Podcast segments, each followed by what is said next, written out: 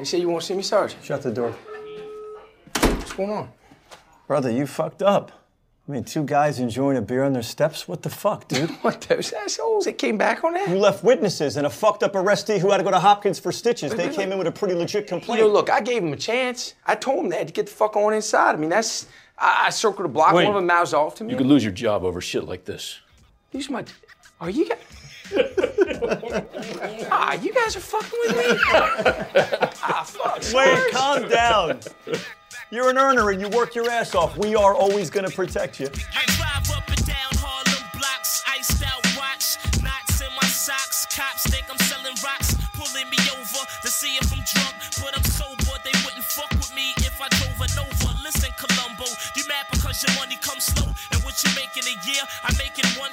I'm sorry, I, I just hit record. What'd you say, sis? I didn't say nothing. I said hi, friends. Ooh, I tried to catch a slipping. You thought it was. Imagine. Tried to, tried to catch it with it. Uh, with a uh, what do they call it? The next 48. What's the show called? First 48? First 48. You thought it was. Imagine. Yeah, they, see, they should come out with a junk called next week because you know after the first 48 hours, there's the second 48 hours. So just because they ain't solved the crime in the first 48 shouldn't mean they shouldn't spend the next 48 trying to figure the shit out. Have you ever watched the intro to that show and why they only choose the first 48 hours? No, what does it say? that the first 48 hours is the most critical. So and that's why they record it because that's when most of your information you're going to get. because people start forgetting and all types of stuff. No, there apparently are stats that say um, what you get in the first 48 hours is what's most important. And Yeah. forgetful people have a chance to get away. Right. Um, stuff degrades as far as like evidence and stuff. So basically, they The went next on, 48 is useless. They went on national public record telling us they only spent 48 hours trying to solve a murder. But when I tell you all cops are bad, you got a bunch of lip for me. But they are telling you, hey, we really only work in each case two days tops. Man, And I'm going to take a nap. So it's not even 48 hours. That's a fact because they not up the whole 48 No, they're not. and they not working around the clock. And they going to spend three hours getting these niggas like five guys and shit. So And, and, and just let you know something about how uh, filming and unions and things like that work. They got to take breaks too. Them niggas shooting the shit. So when I say all cops are bad, Oh, but see, oh, don't don't do that because that kind of that that go, see. You know what's funny? All right, well let's let me introduce the podcast. Grams of Snow, Mm-hmm. us, your favorite, your favorite drug dealer, mafia, dirty cop, dirty cop, teenage drug addicted, right? Street gang, poli sci, mafia, mafia. mess. Yes, all things RICO related podcast, but we are not talking about. Georgia RICO. We're not talking about that. We're not talking about the Georgia. We're not talking about Rolling Loud down there in Fulton. Yeah, because niggas is definitely rolling loud. Somebody got to be rolling loud. Baby. Okay. The only rapper about to be left in Atlanta is fucking Saucy Santana. Yeah, that's crazy, man. I, I hate to see it.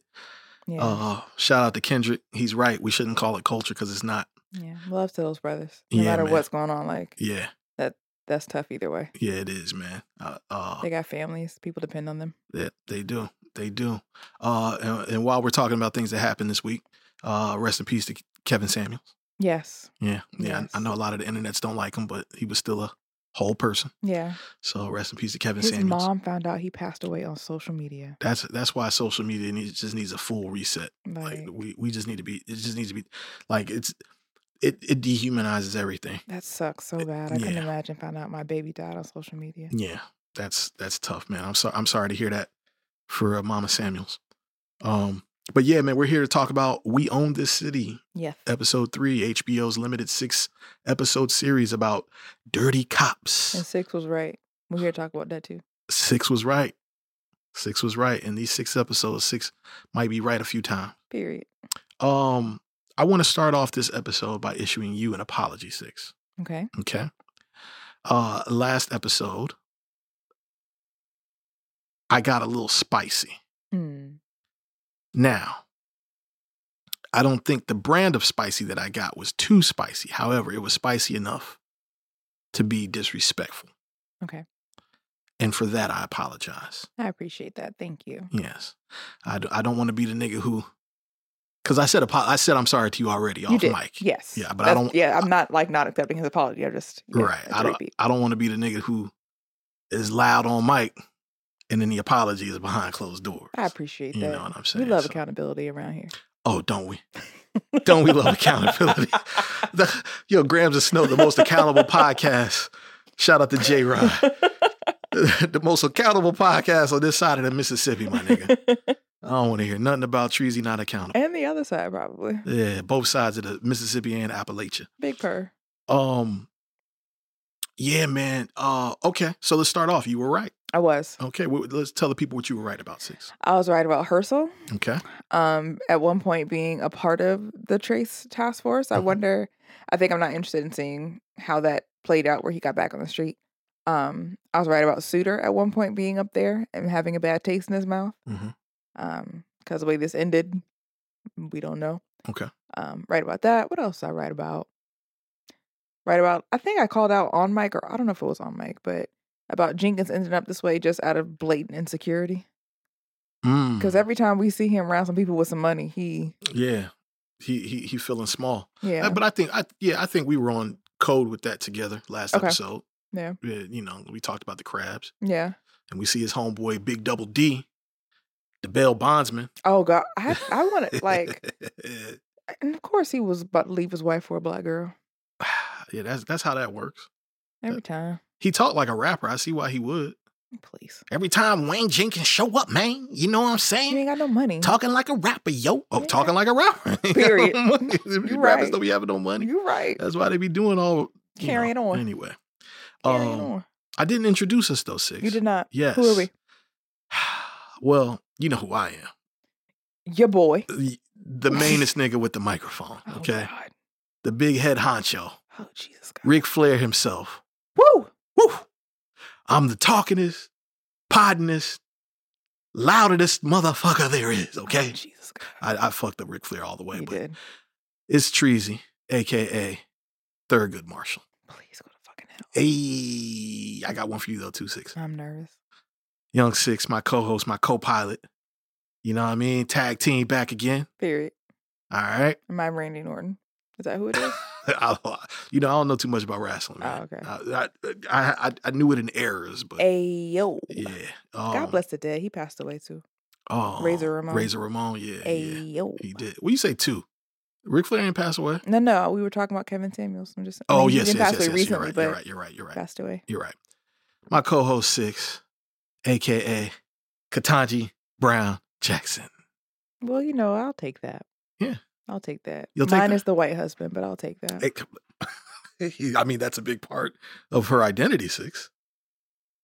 She doesn't seem like the kind of woman who lets a man be part of her identity. Ooh, say more while we're on the subject. She is. Say more about our Nope. Supreme Court justice. um. Well, uh, hopefully she's not in that building right now because they all trash. yeah, But if she is, she is equally as trash. She voted on Roe v. Wade. I mean, But what I guarantee is that she's in that building. oh, then she trash too. Well, you know, I take that back. If she's outnumbered, I'm.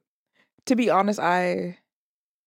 There are some things about politics that I purposely just like can't handle being super knowledgeable about. I know that's not a good thing all the time. hmm Um, so I couldn't tell you. I know that conservatives outweigh more progressive or liberal, whoever, more sensible people um, in the Supreme Court. So I don't know who voted how on that. And they also haven't released it. It was just a a brief that was quote unquote leaked. Right.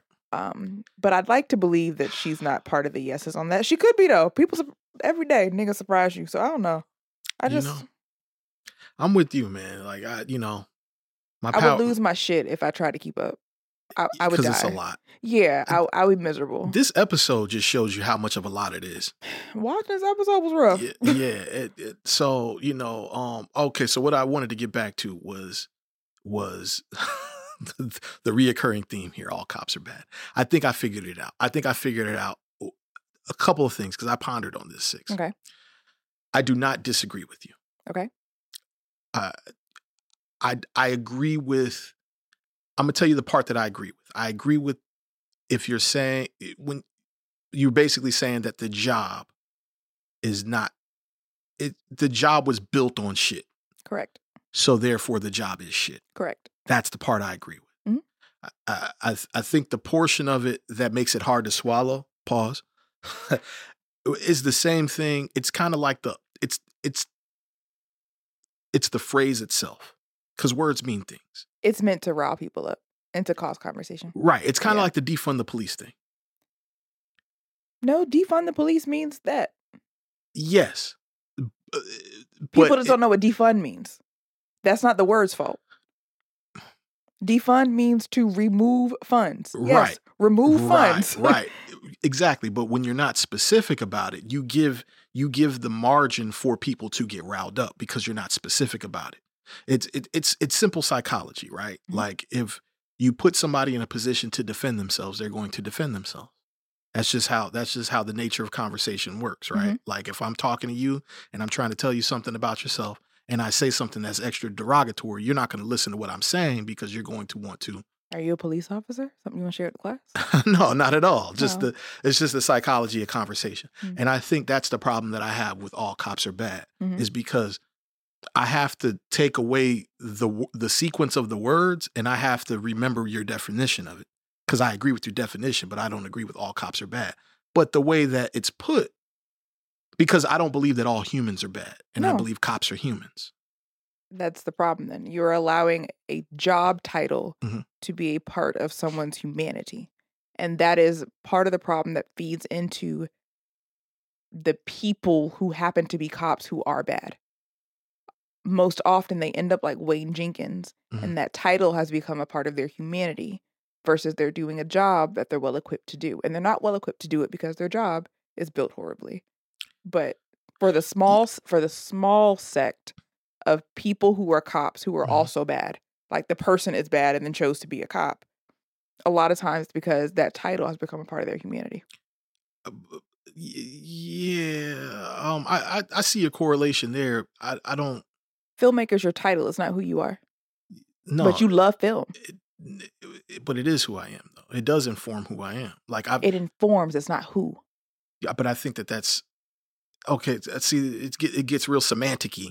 you know well, what I'm saying? saying, well, Like, semantics matter, right? Like, and if words mean things. yes, but so okay, the, but th- that's why. So that's why my the C for me Mhm. would be capitalism, because capitalism is kind of what is kind of what informs who people are. Unfortunately, people can't be. See, we're not in a society where we can just be who we want to be Mhm. without having without the, the the burden of responsibility to society. Hence them stealing. Yeah. So to me, the C would stand for capitalism more than cops because what what this episode has shown me is that I they have I almost have to give cops a little bit more grace because the real because the cops are mm. follow me I'm here listening. follow me here Yeah, I'm not I'm not I'm not I'm listening. I'm- I'm, listening. Right. Okay. The cops are doing a job, Mhm. right? There is a structure to where we've seen two cops in this episode get quote unquote promoted to another division For doing the wrong thing. for doing the wrong thing. Not even just the wrong thing, a bad thing. Right. Yeah. But because this department, it's rewarded. These these particular people, this particular department needs very aggressive police officers. So the aggressive police officers get rewarded into a position where they can take more money because they are policing criminals. So therefore, it's the structure that's really the bad guy to some degree. It's the structure beyond them, right? Like I, oh, so I'm I know we don't we're not doing like the most important scene in this episode, but I'm gonna tell you the scene to me that really, really spelled it out was when Nicole Steele was talking to Police Commissioner uh, uh Davis, K. Mhm. Davis. And he laid it out flat. He inherited the job, Some bullshit. right? Mhm. His job has pretty much a one year turnover. Mm-hmm. Okay. But before we even get there, he is currently, he currently has to answer to a mayor that He's is leaving. on their way out. And he doesn't know who he's about to get. He doesn't know what kind of regime this new mayor is about to run. So he has to police off of, he has to police off of his instinct. Because when that new mayor comes in, there's going to be a lay of the land. You don't know if this is a law and order mayor or if this is a, you know, the it's it's the people's Baltimore mayor. Mhm. So you have to do the job description, not knowing who you're going to answer to. That's cool. Now you have a department that police don't want to work for because you have a state's attorney who is prosecuting Murderers. uh, uh, correct they're prosecuting murderers but albeit the cops are feeling like they're constricted and they don't want to do their job. That's bullshit it's bullshit but however we can't disregard their feelings right? Because it's n- because it's not their humanity. See see this is not who informed so they can say you know what? I don't want to be a cop then. Then you stop being a cop. Yeah you could you could but there's a system there's a system that allows this to exist because they can say i don't give a fuck what the commissioner says because in six months you're probably out the door so i really don't even have to listen to you and i have a union that has my fucking back I think we're meeting the problem at two different places, and that might be our difference. okay talk to me Um, you're meeting the problem at the structure. Mhm. I'm meeting the problem at the job itself, understanding the structure exists. okay I think that when in certain things, I you just kind of have to accept capitalism's not going to die. We're we're going to live in a capitalist, not in our lifetime. How's that? Hmm. We will die in a capitalist society. Hmm. Um, so as the structure is, it's going to exist. There's someone going to be in charge, who reports someone else in charge, who reports to a politician, who reports to whatever nine people are sitting underground in DC and actually running the country, right?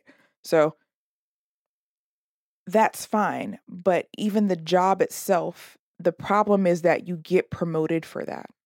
That's my problem with it. right My problem with it is you think that there are places that need more aggressive policing Mhm. and the way that you define policing, right? Like because yeah, some places will need um more aggressive interventions. Mhm.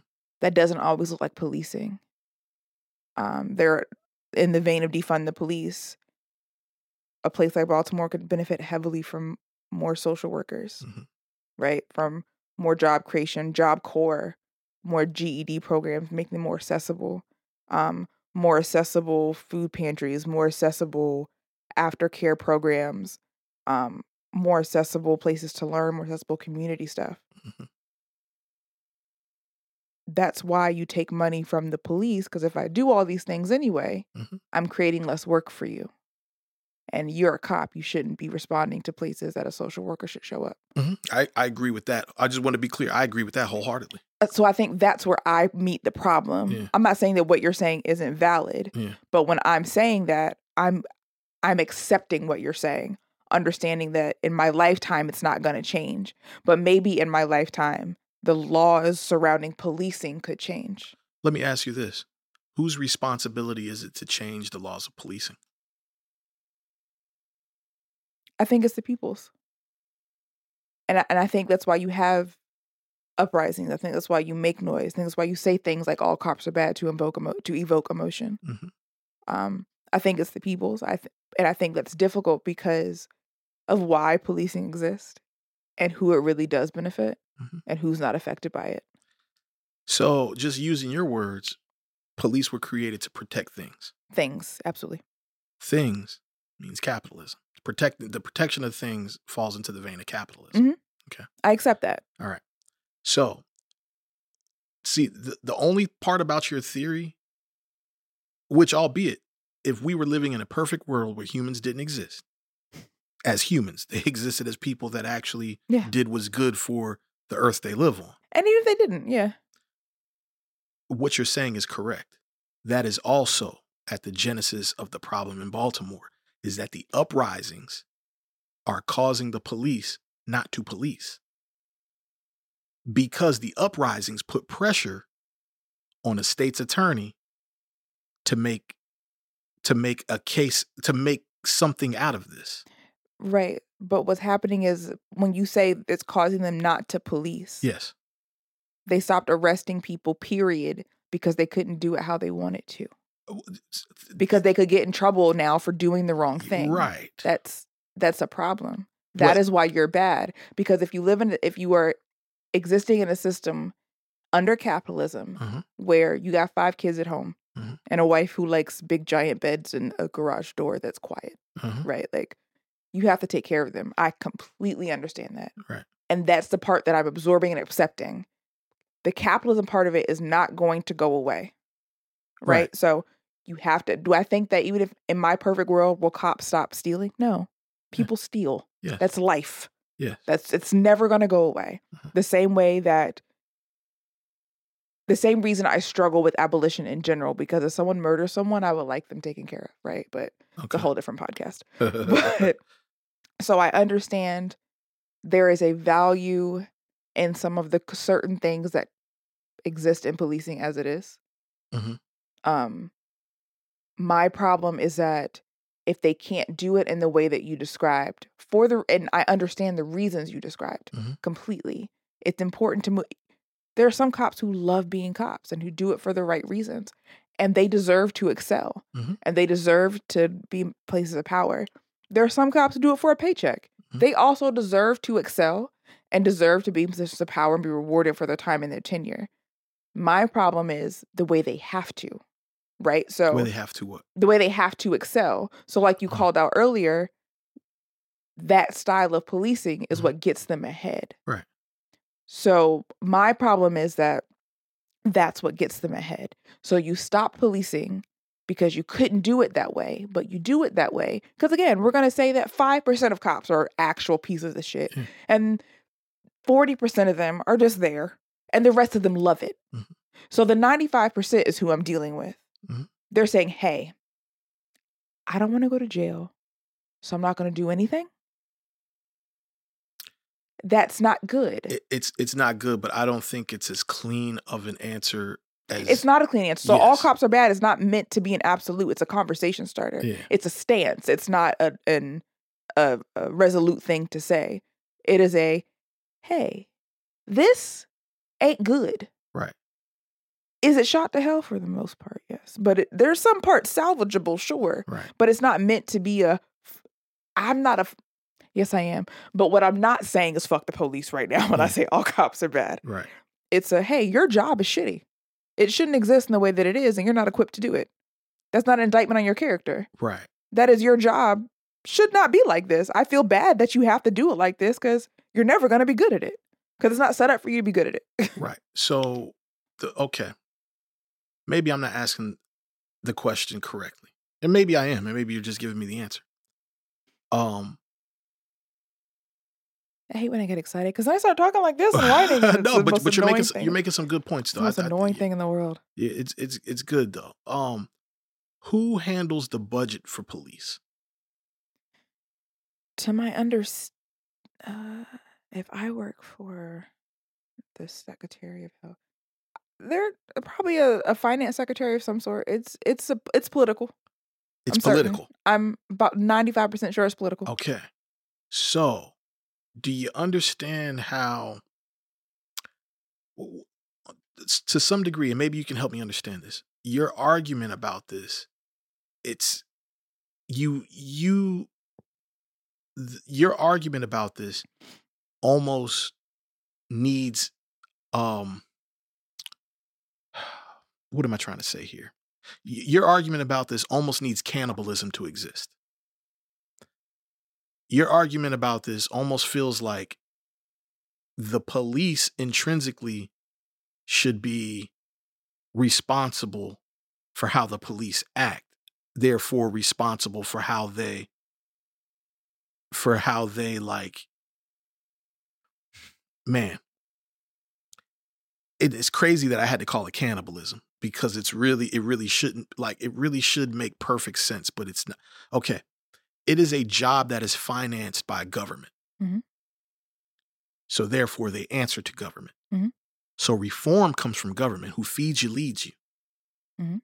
Reform has to come from government. However, you're telling them, you're saying that they need to, that part doesn't matter because capitalism exists. So they have to think about how to govern themselves outside of the entity that feeds them. No, no. Maybe I'm giving an incomplete answer. Part of it is, uh, yeah, but the second part is it's not. I've accepted that it comes from government. I've accepted that they have to, that they're like you said, who feeds you leads you. Mhm. It's the literal job description of a police officer I have a problem with. Okay. The if a monkey decided to do it, it would they they'd be bad at it too. Right. It's the literal job description. It's that when someone is suicidal, a uniformed police officer with a tool belt of weapons pops up. Right. You shouldn't.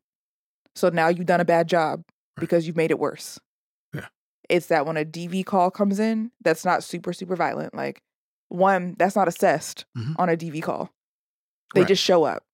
But but And two, you don't bring the appropriate people with you. Like, if a cop gets dispatched, Mhm. some a conflict resolution, a, a social worker, someone should also get dispatched with them because you can't handle it. You don't know how. Right. And that's not your fault, to be honest. no, no, absolutely it's not. So, but you've made it worse eight times out of 10. right.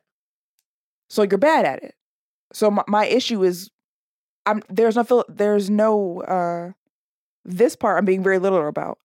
The job they are asked to do Yes. Is bad. Yes. It's not bad. It's they It's can't there's a lot of conflict there. they can't do it. yes. I, That's what I mean. I a thousand percent agree. yeah, that that's all that when I say all cops are bad, Right. I truly mean their job description is set for them to fail and they have no choice but to be bad at it. Now now I totally understand my problem with that phrase. Okay.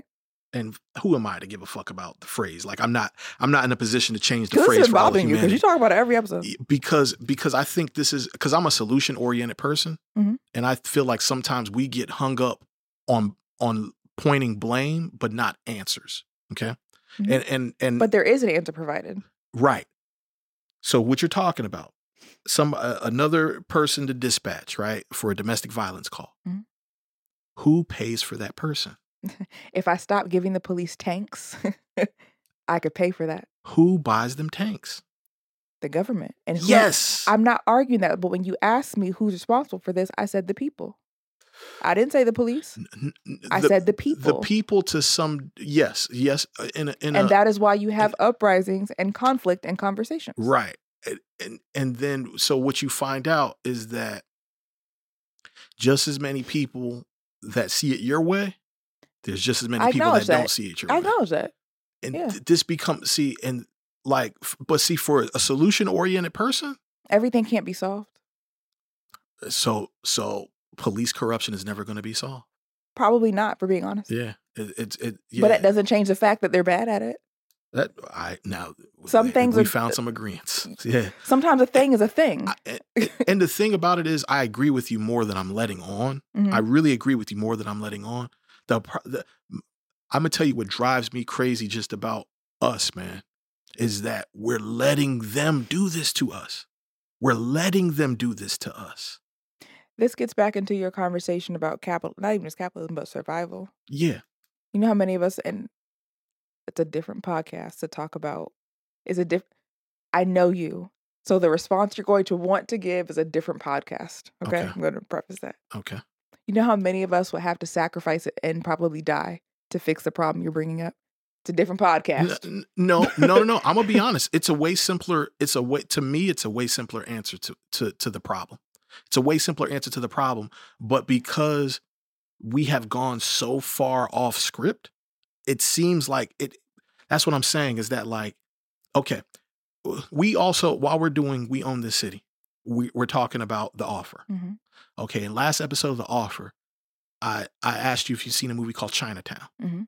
and you said no, right? Correct. You still haven't seen Chinatown. No. Okay. Chinatown. Just think about the title of it. Okay. Mhm. The the title of it is in reference. I It's like I almost can't talk about it without. It's not really like a big spoiler. For try, you can spoil a movie that old. I don't care. Y- Okay. And and sorry. So if anybody hasn't seen Chinatown and wants to see Chinatown, How I'm old is Chinatown? Chinatown is like seventy six. You had 70 years to see it. you had mad time to see it. Okay. The whole thing about the title Chinatown. This private detective was trying to solve a whole situation. a In whole murder. Chinatown, good luck. No, no, no. If you're not Chinese. Uh, you see what I'm saying? Right. No, no, no, no, no, no. Because this is really what it boils down to. This is really what it boils down to. Like what I'm about to say. In, in my opinion, of course, there's many perspectives. All right. He tried. he didn't try to solve a murder in Chinatown, but what happened is the chain of the murder ended him up in it, it took him to Chinatown. Something happened to somebody, and and the cops were basically like, like the last line of the film was, "Forget it, Jake. It's Chinatown." The implication of that is we don't have jurisdiction here. There's Mhm. nothing we can do because they got it. They Mhm. have their own system of government, they have their own way of dealing with things. Mhm. Our communities do not have that. Why? Yeah, I know. Well, okay, I, I'll tell you from my perspective why. The, the this all right because the CIA dropped drugs in the middle of this motherfucker and broken up homes and all these things and all these things of this nature and displaced a lot of displaced families, uh, bought in disruption, bought in a lot of bullshit. No. I mean, all that's true, but that's Okay. not why either. Okay, what? We tried to do that and they literally blew it up. So at some Okay. point, preservation has to kick in. To my understanding, and I could be wrong, please let me know if I am, because in this instance, I do want to remain respectful. I've never heard any stories about Little Italy or Koreatowns or Chinatowns being literally blown off a map. Literally blown off a map. Mhm. I can tell you 10 stories, top of my head, of entire black neighborhoods and communities that were self-contained and sufficient being demolished or literally blown up. Okay. Central Park being one of them. Right. The move bombing, Yeah, Black move. Wall Street, Mhm. Africa Town. So it wasn't that we weren't capable of that or weren't willing to. It is that right. when them white people, I'm gonna caught myself. when they saw it, they said, "Oh, absolutely not. Yeah. Either we get a piece of this pie or there is no pie." Mhm. And they just blew it up. So at some point, you want to keep your kids alive. So, I hear what you're saying. And yeah. even then, when we said, you know what, all right, cool, we're gonna play by y'all low rules. But we're gonna take care of one another in the meantime. We're gonna live in your little neighborhood, but you know, Auntie over here gonna do this. We're gonna keep it right. We're gonna build these families. We're gonna do it the way you said. right. And we're gonna come up the same way y'all did. We're gonna be in your little system. We're gonna share systems. Cool. Yeah. They said, hey, you can't do that either. Try this crack. Mhm. So you're right. But Mhm. even before that happened and alongside of it, Mhm. we did we we aren't any less capable or any less willing. I think it's sometimes if I get hung up on people call that out. It's like, no, we did that. And then white people dropped bombs on us like we were in Nagasaki. Not that was okay there either, but Right. they domestic the police were allowed to perform domestic terrorism because we had a neighborhood they weren't in that was flourishing. Yeah, That is the difference I- between us and Chinatown. Sure. That and and listen, let me give you an applause because you're absolutely right. So I want to give you an applause on that because you're you're a thou- we're we're moving in the same direction. You're at you're a thousand percent right.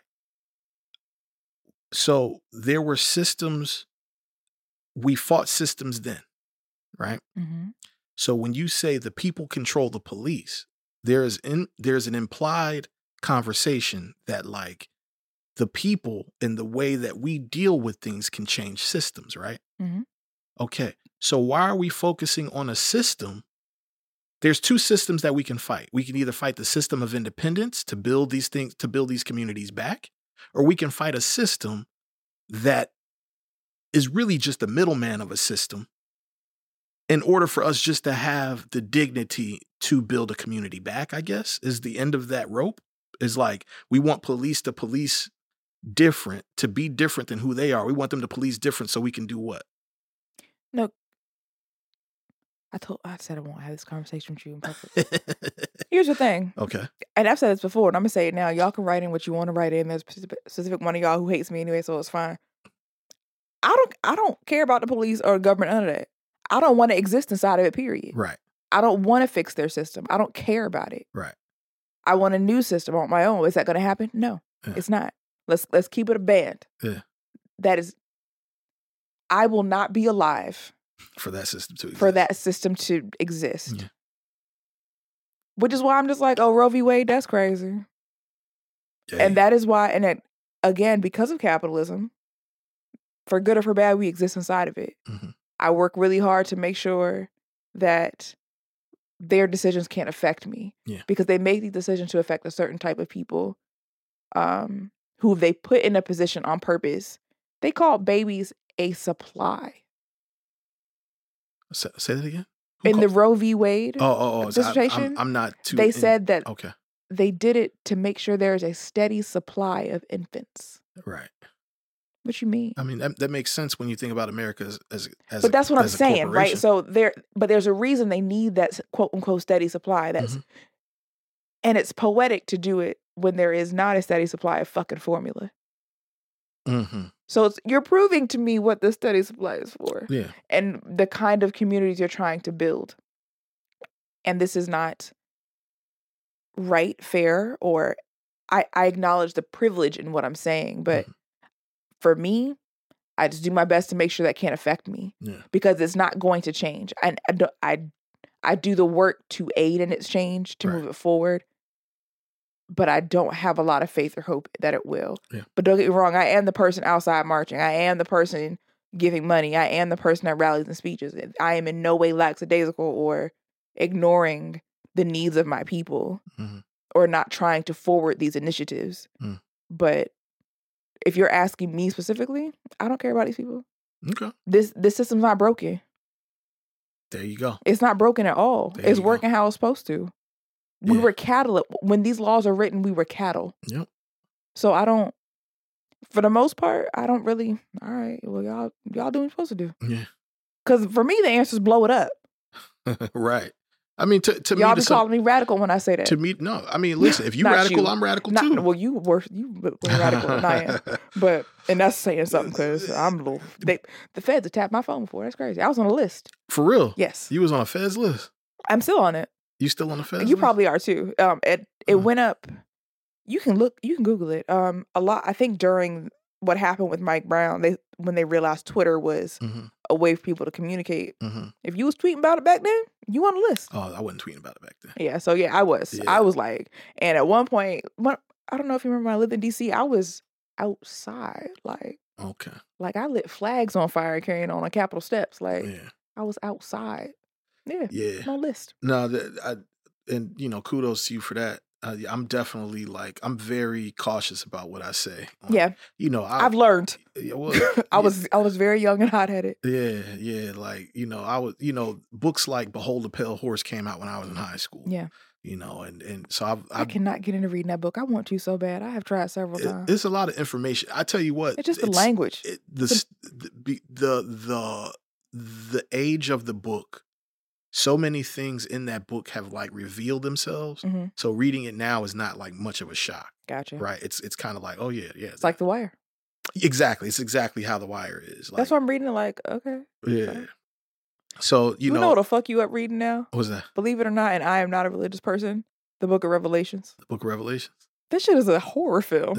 it sounds like anytime somebody talk about it it sound like it Damn. Yeah. Yeah, but no. th- th- Uh, so this episode was my favorite episode out of the. w- Listen, we're we're 37 Yeah, minutes in and barely talked about the show. This is why you want to talk about the show, not because you like get your politics shit off. You needed a place to do it. No, and but it- but it gives me a petri dish to to say it because it's kind of showing us in real time that like there's certain things that are happening that give license to all of this. You know, when the special when the FBI agent says, you know, the war on drugs justifies a lot. She said a lot Yeah. without saying anything. Yeah, You know, if she was re- talking about a domestic, not a like fight, but they was having an argument, and even then, yeah, Yeah, uh, but it, but I know what you're getting at though. yeah, Yeah. it's like that. That's what. That's the thing that makes Snowfall connect with this.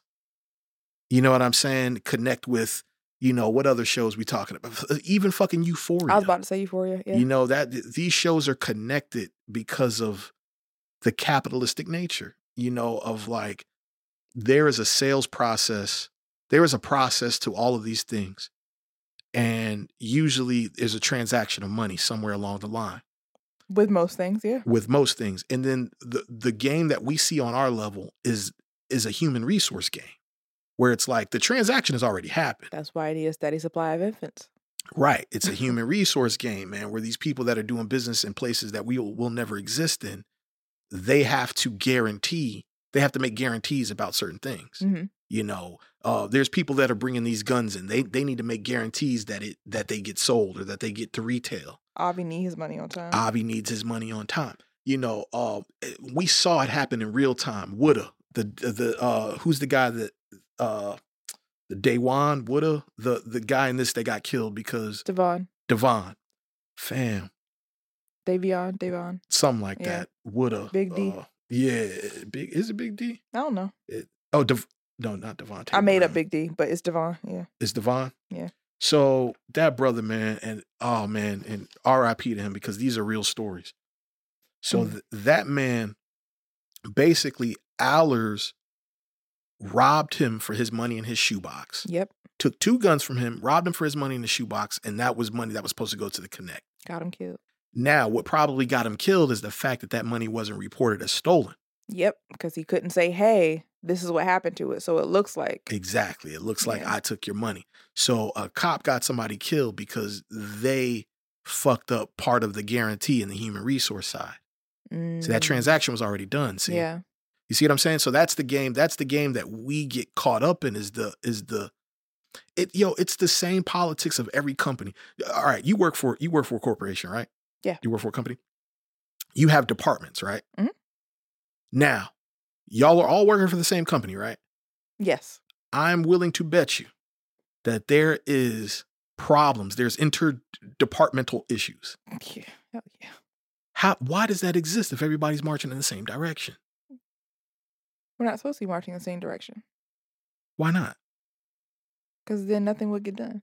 Conflict is necessary. You see what I'm saying? Th- It's it's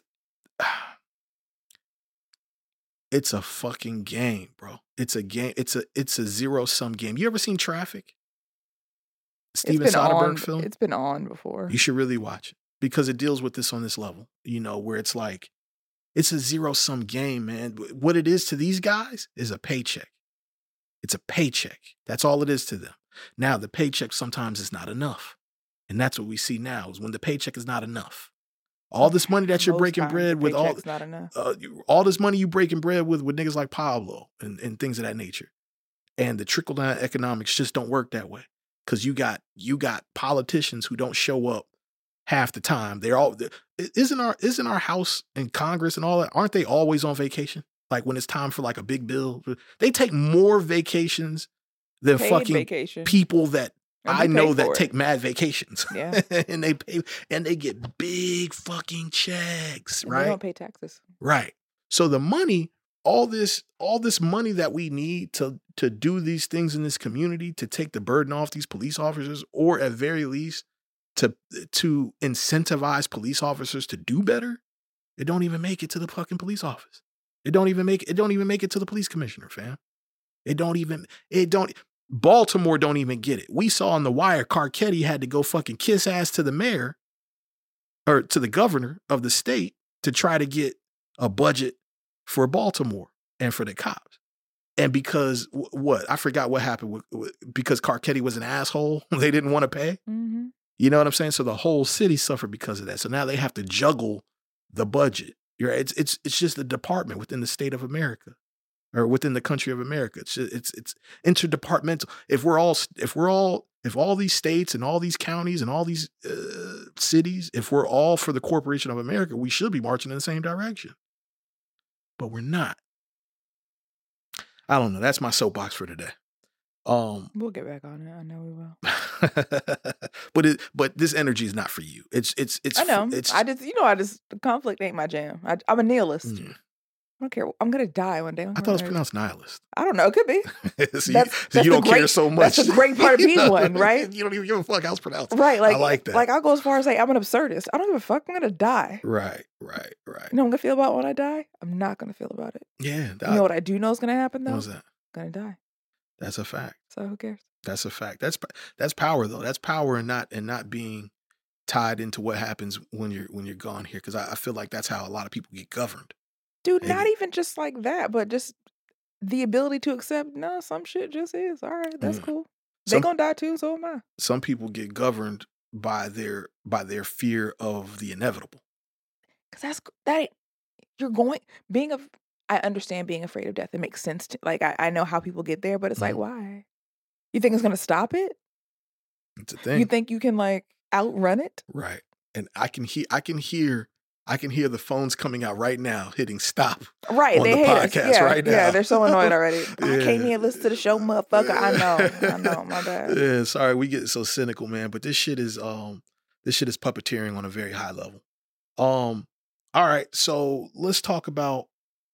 All right, clearly the show, they, it has shown itself now to be every episode for sure. It's going to be a different person that is talking Allers, I wasn't expecting that for him to stand strong, or what? for him to be in there.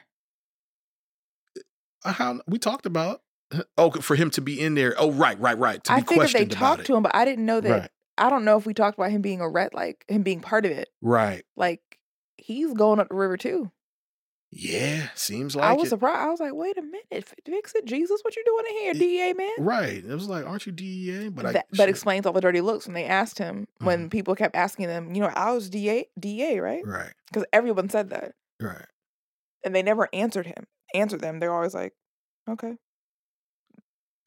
Crazy. and there he is in that burgundy jumpsuit too. Crazy dog. I, I that I tell you what though, that was a curveball when he was robbing the Wooded dude to show that like he didn't break bread with his department. That was a curveball. I didn't Mhm. expect that Mm-hmm. because because uh, and I don't I don't know I don't quite know what that's saying. I don't quite know what they give license to. They're gonna tell him that he, he's gonna. I feel like he's gonna admit to stealing, Mhm. and they're gonna use that to make people keep singing. Right. Because keep in mind, yeah. they hold him in this really high regard right now. hmm they're probably protecting him from a lot of stuff because he's in their mind he's not part of this Mhm. he's still on the force Mm. i'm not gonna ruin his life i'm not gonna drag him in here oh but you came in here oh you already here hmm and you stole from us basically Mhm. nah he did a b and c Yeah. right over there officer Whew. This shit deep, bro. This shit deep. Yeah, they definitely playing a long game. That because that's what they wanted to do with Woodha. They were gonna they were gonna get Woodha and basically say the cops are already cooperating, mm-hmm so you might as well cooperate too. And then they found out that he was murdered by. yep Um, why do you think he was selling? By the way. Bills he live in baltimore Okay. he yeah, got two kids and a wife Okay, I don't want to have that. Com- You're right. That's women that's, are expensive like okay. Okay, I don't want to have that. You're right. You're i'm right. not doing this to you every episode we not Huh? This gonna be our last cop show. Cause I'm not doing. I told you I don't like these conversations with you. I don't like these conversations in public. And we done been in here 40 minutes for the past three episodes, 40 minutes apiece. The last episode, we didn't talk about the show at all Uh, we, yeah, we did. We talked a lot about the show. for like seven minutes. No, it was a lot. We, you know what I'm realizing. Did you listen on to that sh- to Uh-huh. that episode? I listen back. I listen back to every. Mhm. I have to edit them six. I Oh, listen that's to all right. of them. It's me. You don't We, listen back to 'em. we we we end up talking about the show, but we have bigger conversations. Shout out to Chris, man, our lawyer on retainer. Me and him have been having some really good conversations about uh, just about some of these things that we're talking about because he's Mhm. in the legal system, so he has a whole different perspective. Yeah, And oh boy, his perspective is very perspective-y. he loves cops, huh? No, not at all. Oh. I wouldn't say that. I wouldn't say he hates him. I wouldn't say he loves him. I don't want to say what he thinks because that's we could talk about that off mic. But let's just say his perspective, oh baby, opens up my eyes on a lot of perspective. Mm. And it's in the direction that you're running in. You're Mm. already running in. You know what I'm saying? It just there's just a lot of perspective there. And and I think I think the average person doesn't have is not privy to all the details. You know, uh, that that that's what I appreciate with shows like this is that it it expands the world for anybody who just thought very linear that that can't see past police officers and just Yeah. think that police They tie that to their are the humanity as well. Yeah, you know, uh, po- police are police by themselves are the problem here, and it's like, no, absolutely, they're they're they're the first line of defense to the problem. but it goes so much deeper. It goes so much deeper, man. You gotta always remember who's empowering someone to do this. Um, That's very big. but not even that. Like when we look, just some of the stories are telling, like last episode about the overtime and how to make money, and when you watch um Jenkins Mhm. pull up to these different cookouts, and the bad cops are drinking expensive liquor and Smoking cigars, smoking cigars, They drinking Pat steaks, Ron. Patrón, right? and eating steaks, and they're worldly and they travel yeah, and he's a brand new plain clothes and seeing all these things of course he wants to get more yeah, right like i think that i have a regular job that i fly by the book on Right. When i get around certain friends hey yo, i need another contract dog like Right. what you mean you going to aruba next week just because what you mean you bought a trip to dubai today you leave tomorrow nah i need that too like right. so I can only imagine being in that position where every day you seeing people who you have deemed do not deserve that kind of money. This is a different it's a different conversation about psychology of selling drugs and why and who and what, but who by the letter of the law are doing something bad Mhm. And are doing what you feel like is easier Mm. and getting all this money and you are trying to do right and you live beneath them. Mhm. I can understand that. Mhm. I don't agree with it clearly, but I can. uh, It, it's not lost on me that that exists. That makes sense. You, you know, you it- it- and again, that's where it gets cannibalistic. That's where it gets real conflict of interest. You know what I'm saying? It gets very conflict of interest. Very Sean Suiterish because I don't know if he took that money, and I feel like if they didn't, oh, he got that cut in his face. Yeah, no, that's a real thing, real life. I know. I'm just saying. Jamie Hector. Um, no, um, okay, let's talk about it because I did want to ask you, how do you feel about Suiter after this episode? He made me nervous. Okay, talk to me. Um, and again, in context, I'm someone who does not do much of confrontation. Okay. Like, I don't like viewing confrontation. I am. I don't mind confrontation, but like police brutality specifically, I do my best to avoid at all costs. So okay. watching him run up on Ebony like that. Oh everybody, yeah, that was a little everybody too- relax. What's too much. what's happening? What's Right. going on? Like Right. the empty threats about taking her down to like you're not gonna arrest her. Like, but she don't know that. Right. But she know that Baltimore cops be killing people. Yeah. So she's responding, um, setting people up like that. Um, watching him, you can tell that he spent more time than just what we saw on that task force by watching the way he was able to manipulate Miss Green. Mm. Okay, where did he manipulate her in your opinion? Manipulation just means to change her. I, I don't mean it in a negative connotation Okay. in this instance. Th- Just ju- the way he was to able- relate to her. Yeah, the way get her guard down in a way that other people couldn't Right. by simply calling. You know what I mean? It's like, oh, you slick as a can of oil. Oh. Oh, you pl- okay? So what'd you do? How'd you get like this? Okay. Okay. Because you not smooth. Because when you was won't making no money, you pulled up in the house. Your wife said that she want like you asked. You oh so you're up now? Like you want you supposed to beat dog? Like you ain't supposed to be asking like yo it's three a.m. You good? But, nigga, You definitely gotta ask. You- You definitely gotta ask six. nah. There's a, there's a thing called you call it coercion. We talked No, about no, this. no, uh, no, no. We talked about I mean, this there's. A, I mean, yes, you have to respond accordingly if they say no. But like when your wife, you gotta push up on her. You know, be like, so is it all? Gotta ask. Okay, I'm not married. What the fuck do I know? but, But- but you have license to say that because you're a woman. As a man, I have to ask. Unfortunately, I mean, fortunately, I don't. Yeah, I know what you mean. Yeah, yeah, I know what yeah, you mean. yeah. Like, You know what's Like, crazy? I feel like a lot of women, if they were to, and I say this as someone who's had to look at this introspectively and be like, wow, some of the stuff that we call men out for, Yeah. we have a lot of women are rapists by coercion, man, and that's something that women you got we got to sit with ourselves about sometimes. And be like, huh? hey, if you, if you, I tell you what, you have the floor if you'd like to have that conversation No, more. no, Because I, it would, just, it would be a monologue. It'd be the no, no, no, no, monologue. no, no. I just, I just, I don't know how we got here, but I would advise women to, and maybe not some. I feel like the younger generation is smart, is smarter than a lot of us. I feel so old, say the younger generation, but it's true. It's I- real. I, feel like some of these um people in their early to mid twenties Yeah. have an advantage of us of, of having these conversations so much more openly, Yeah. and are so much more tolerant. But I, I- you know, the shit, the shit for me is just that, like, I don't think people actually know what the fuck they're saying a lot of times. I think people are saying a lot of words because they go together and they've seen buzzwords and things like that happen. And, and then I think there's some people that actually speak from an experience of having something done to them. mhm. I think more people have not have had anything done to them. They're just speaking from a place of not wanting a thing done to them. which You is know, also fair, but also I think that It's very fair, but, but you be you don't have enough nuance to really like people get you you said this before and I've kind of picked this up from you. Um sometimes uh, you know like oppressed sometimes oppressed people just want their chance to hold the whip, Mhm. okay? And and that's that is to me the best definition of where we're at in life, right? Mhm. It's that people don't want really they don't want reform. They just want suffering for a thing that either happened to them or could potentially happen to them. yeah. You know, there, there's no talks about how to really get the rotten apples out because that's all it is. It's it's a th- there is a specific culture. There is a specific culture that we need to face head on, and I think we're doing a very good job of that. you know, when we start talking about like the LGBTQ community, that is a legitimate needs to be taken head on because nobody should be deprived of any rights of anything for being a human being. That we've had we have good causes like that. We have good causes of like, yes, making sure that like women feel safe in society or just people that are less powerful in society in general, be it man, be it woman, be it non-binary or whatever the case may be, that they they are represented within the people. I want to put a period on both of those sentences. Then you have some people that are just capitalizing off of this particular ecosystem, like this particular conversation happening We are all From- over the place. from up high. Yeah, You said we're all over the place? we are. yes and no. Yes and no, because it, it it's the same thing with the police officers.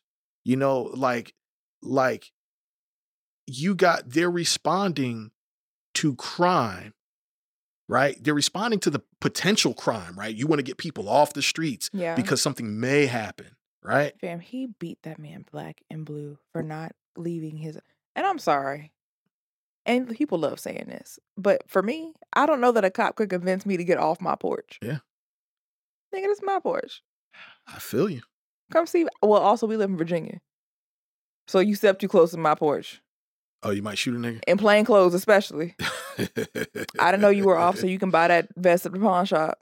Uh, uh, yeah, but I hope that holds up. It's not going to, but I don't know that. Yeah. th- I'm talking. You might not even make it to court to, to, to plead your case. So the me, the me that I am right now, having Yeah. never experienced that, I can't see myself leaving my porch because a cop told me to. Yeah. What? It's mine. Yeah. You- I, I, If you don't want to see my porch, stop coming by here. And again, I'm saying that as someone who's never been asked to leave their own porch. Yeah, but by a cop. But, but you've been But- you've been pulled over. Uh, you, would you say that one cop that was fucking with you? Dog. You know what I'm saying? You've been pulled. blood. You've been pulled over multiple times, so you Mhm. so you can see how like um, I don't know. I was mean, sassy each child. No, I ain't gonna hold you. I held my. Yeah, you You, sassy. you gonna give me this ticket? I'm gonna earn it. yeah, After like the third or fourth time, I was like, let's dance. Because at this point, you're not, yeah, you just enjoying this. right. Let's dance. So you know, there, there's you know that's them that's them forcing their authority onto people, right? And then and then under the guise of something may happen, right? It's a lot of They speculation love of saying what my could life happen. could have been in danger. We all got He told him. by how- bus. Did you hear how he told how how Mickey Fries told him to write that report? He said, "You always start with the threat first. Dude, because that broken bottle, what happened? Yeah. What? Eh, He was like, "Yeah, you know, I was an athlete. You know, I was, if I wasn't nimble, you know what I mean? That Would've hit me right in the my grill. grill. If I wasn't nimble, It should have hit you in the grill. Your jacked up mouth. Made it so you know, it's this shit. This shit is. But then they a- scream about Freddie Gray, you arresting good cops. What? Care but goddamn. the- the- but but you know, but that's what I'm saying. There's a certain manipulation. See, okay, there's some cops that probably have pretty decent IQs, and there's probably some cops that don't have any don't, because because again, humanity is not wrapped up in their job title. Mhm. They are human beings outside of this, so we have Mhm. to take in consideration their education level. So this may have just been the most the job that was the most accessible to the, to their ability. And just to be honest, systematically, there is a theme in that Okay, for police officers. okay. A theme in what? In IQ. Not IQ, but education and social status. It's, and it's very similar to that of the military. Right. The type of people who choose to be police officers. Yeah. God a lot of people, times. You know. No, no way out people. Desperation people. Oh yeah, yeah, that's a fact. people Yeah, who yeah. felt oppressed, people who may need some kind of Mm. discipline and then who get too much out of it. Right. People who may have been not as celebrated in high school Right. or in some other time in their life and now come here for that validation. Right. So that feeds into it. And that feeds into the issues you talk about about how not being willing to hold each other accountable. Yeah. Because if you walk into a film set and someone start acting a monkey, you'll get them together. Mm, Yeah. You are. That's what it is. Yeah. Because of how it reflects upon you. Yeah. You know what I mean? So it's not outlandish to think the police should do that. And there are police who do it and Mhm. they're punished severely for it, but it's because of the of the population. And again, that doesn't make all of them bad people. Mhm. But for the same reasons that there are certain tests and certain jobs you may have in the military based off of background and things like that. Mhm. I don't know that that's a horrible thing to do in the police departments. Right. There should be some things you are not allowed to do if you are not deemed socially or education and intelligence not the same. Yeah. Um if you, if you're not deemed to be able to handle it in the appropriate way, you should you should have to test into jobs. I'm trying to say, Yeah. like the same way you cannot get a 30 on an ASVAB Right. and be a linguist. you should be tested similarly before you're allowed to go out and do things like that. I, you know, I, I agree, uh, but I agree in a perfect world. And there's also right. That, that's it- definitely perfect it- worldish, but that's but that's inactable. That's not hard to get done. It's it's it's not hard to get done, but I'm gonna tell you what fights against it. A steady steady supply of infants. There you go. Yeah, There's absolutely.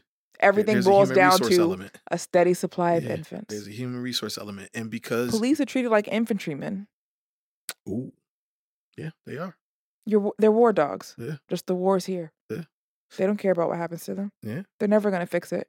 They want them at odds with us because it does both jobs. It keeps y'all turning over and dying, Yeah. or keeps you super vi- vigilant and keeps us dying. They're never gonna change it. Yeah, I, but you know, yeah, it's this is a problem. Unfortunately, this is a problem just throughout the job market in general. Like this is just this is a problem that's clear throughout the entire job market, which is why it becomes very scary.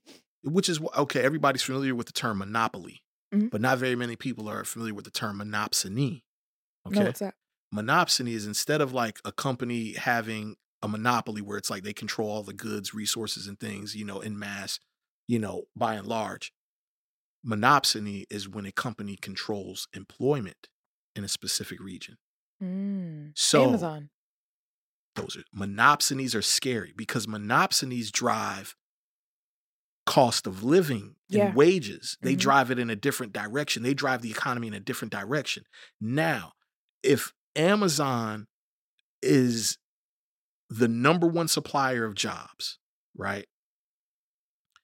And they can outcompete financially you know any other any other company whatever the case may be they can they can they can pull your people from you because they pay more now people are forced to make financial decisions about where they put their time and they, where they put their work so it starts sucking the resources from these non-competitive entities that should be competitive like Mhm. teachers like police like uh you know the medical system you know nurses it, it pulls the resources from the places that are supposed to be competitive and now they're being outcompeted by a retailer Mm. so where does that leave the people Right. that, that depend on these resources monopsonies are almost more dangerous than monopoly i mean one begots the other yeah. one begets the other you know if you if you control the mar- uh, a certain amount of market share in a certain region a certain geography then you're going to control the you're going to control the employment so in our area the number one employer is the military Yeah. is the navy you know what i'm saying Largest Um, naval base in the world yeah is up the street. right so so it just starts to make sense when you start thinking about okay our market is not competitive wage wise Okay. we're not comp- think about it right when you think I work our, remotely. I'm not fair to. okay okay Neither of my jobs are in state, so okay that would good for you good for you are you paying double taxes on that did they make you pay taxes in two states on your paychecks no, because? I am, I am a Virginia resident. I'm acknowledged as such because I'm a consultant. right But the companies I work for, I receive the rate of the state they live in, that they're based in. interesting okay because Yeah. i know like uh I'm know, only like- able to do that as a consultant. I'm not a full time employee there. That's why. Oh, interesting. Yeah. Okay. Yeah, because I always find it interesting that like athletes have to pay the taxes in all the places that they play in. Really? Yes. Yes, I would hate to play a bunch of games in LA. exactly. So, you know, we talk about athletes and stuff like that making a lot of money, but they have a lot of costs associated too. And of course, that's before they pay agents and managers Yeah. and front no, office and all Technically. I am a company based in Virginia Okay. who contracts work out to these other places at Right. their rate, which All is right. why I only pay VA taxes. so then thank you for clarifying that. Yeah. but so because the because the military is the number one employer in our area other jobs don't they really surround have it by catering to the military. I've noticed a lot. right Discounts and Uh, we, we incentive for their wives and such we don't have a competitive wage ecosystem here because they don't have to because everyone's in the military. Got it. you see what i'm saying and and now and also because of that like cost of living is a little kind of crazy too because we have an influx of people coming in and out because of the military that can afford they they drive Our cost the of living in- isn't bad. um when you talk when you see when you think about cost of living, you got to think about it in in reference to wage. Cost of living is not crazy, but it's crazy in comparison to what the average wage is. Is it? Yes. I feel like even when I worked, also again, I'm speaking from privilege. So let me stop. We we so real estate here way more expensive than real estate in a place like Atlanta or even even North Carolina. Not Atlanta. Maybe not now, just because it's it's uh, you know it's been a while since I it's been a while since Not I North checked. Carolina either. I've looked at it. It's about the same in North Carolina. Well, it depends on where you're looking at Charlotte. yeah, but it's also we live. I'm looking at comparative areas Oh. because if that's the case, looking at a home in Martinsville, Virginia, I could get my condo in Martinsville for eighty grand. Okay, but the wage that you would make in Atlanta far exceeds what you would make in Virginia. No, it does not. I've looked. I looked at to Atlanta. Mm-mm. Really? Yeah. Well, I, I'll tell you what. I'll speak for my. I'll speak for my field. Well, for what you do, Yeah, absolutely. I'll speak for my field for sure. But you, that's Black Hollywood. So for what you do, Yeah. absolutely Okay, far exceeds. So maybe I'm looking at it from the wrong context. then. Yeah, that's eh, for your. If you were to look, even in North Carolina, it's going to like that to you because North Carolina is apparently an up and coming film area too. Uh, it, it- no, it was at one point. They kind of they dropped Okay. the ball on that. Wilmington was Okay. big. Yeah. But yeah, so you looking at Atlanta in your field, of course it looks that way. yeah, But for most, of- that would be the monopsony in Atlanta. Entertainment. entertainment. Yeah. So Okay. that's what you would benefit from there. But for someone like me who's just in project management to look at it, Mhm. I'd I'd make less money even as a contractor in Georgia. Interesting. Yeah. Interesting. Okay. I probably should have did my research on that. Yeah. But I mean, you didn't need to. You, it, was for you. It's different. Yeah, yeah. It's, a, it's a different thing. Yeah. Um. uh, Yeah. Okay. Okay. Okay. But yeah, uh, all in all, I guess what I'm saying here is that like, there's not a competitive wage here. There's not a competitive wage here because there's a monopsony that exists to some degree, or because our ecosystem is dependent on a certain group of people that make a certain amount of money because Mhm. they are government funded hmm you know um and then we have uh we you know we're probably if we're not the number one we are the number two area for military funds like grants and you know all you know the funds that come from federal budget We're second only to DC. there you go so you know because we you know high line of defense here so a lot of a lot of companies that's what you'll see a lot here is a lot of companies that have government contracts that employ you know they're, Yeah. they're sort of like these middlemen employers DOD um, and yeah. like. So so people will be working for the government, third hand security clearances, all this other shit. Um, but yeah, but it's not competitive though, wage wise. Hmm. I do. You do what? One of my contracts is. Oh, nice. Yeah. Nice. Okay. Um. So, all right. There was a couple of wire Easter eggs in terms of actors. Did you see them? Yes, but I couldn't tell you who these people were. Okay. I well- recognize their faces. Okay. Well, I know for you had to known Herc, the, the white cop. That My was, boo. he was. The, you like Herc? He was a doofus. I always love the you doofus like in the show. doofy white Greg. guys? That's what you're. Same thing. You're a fucking idiot and you make a mess of everything. He but you're consistent. he was he was You're like a consistent a, piece of shit. a way more violent Greg. Well, it was The Wire.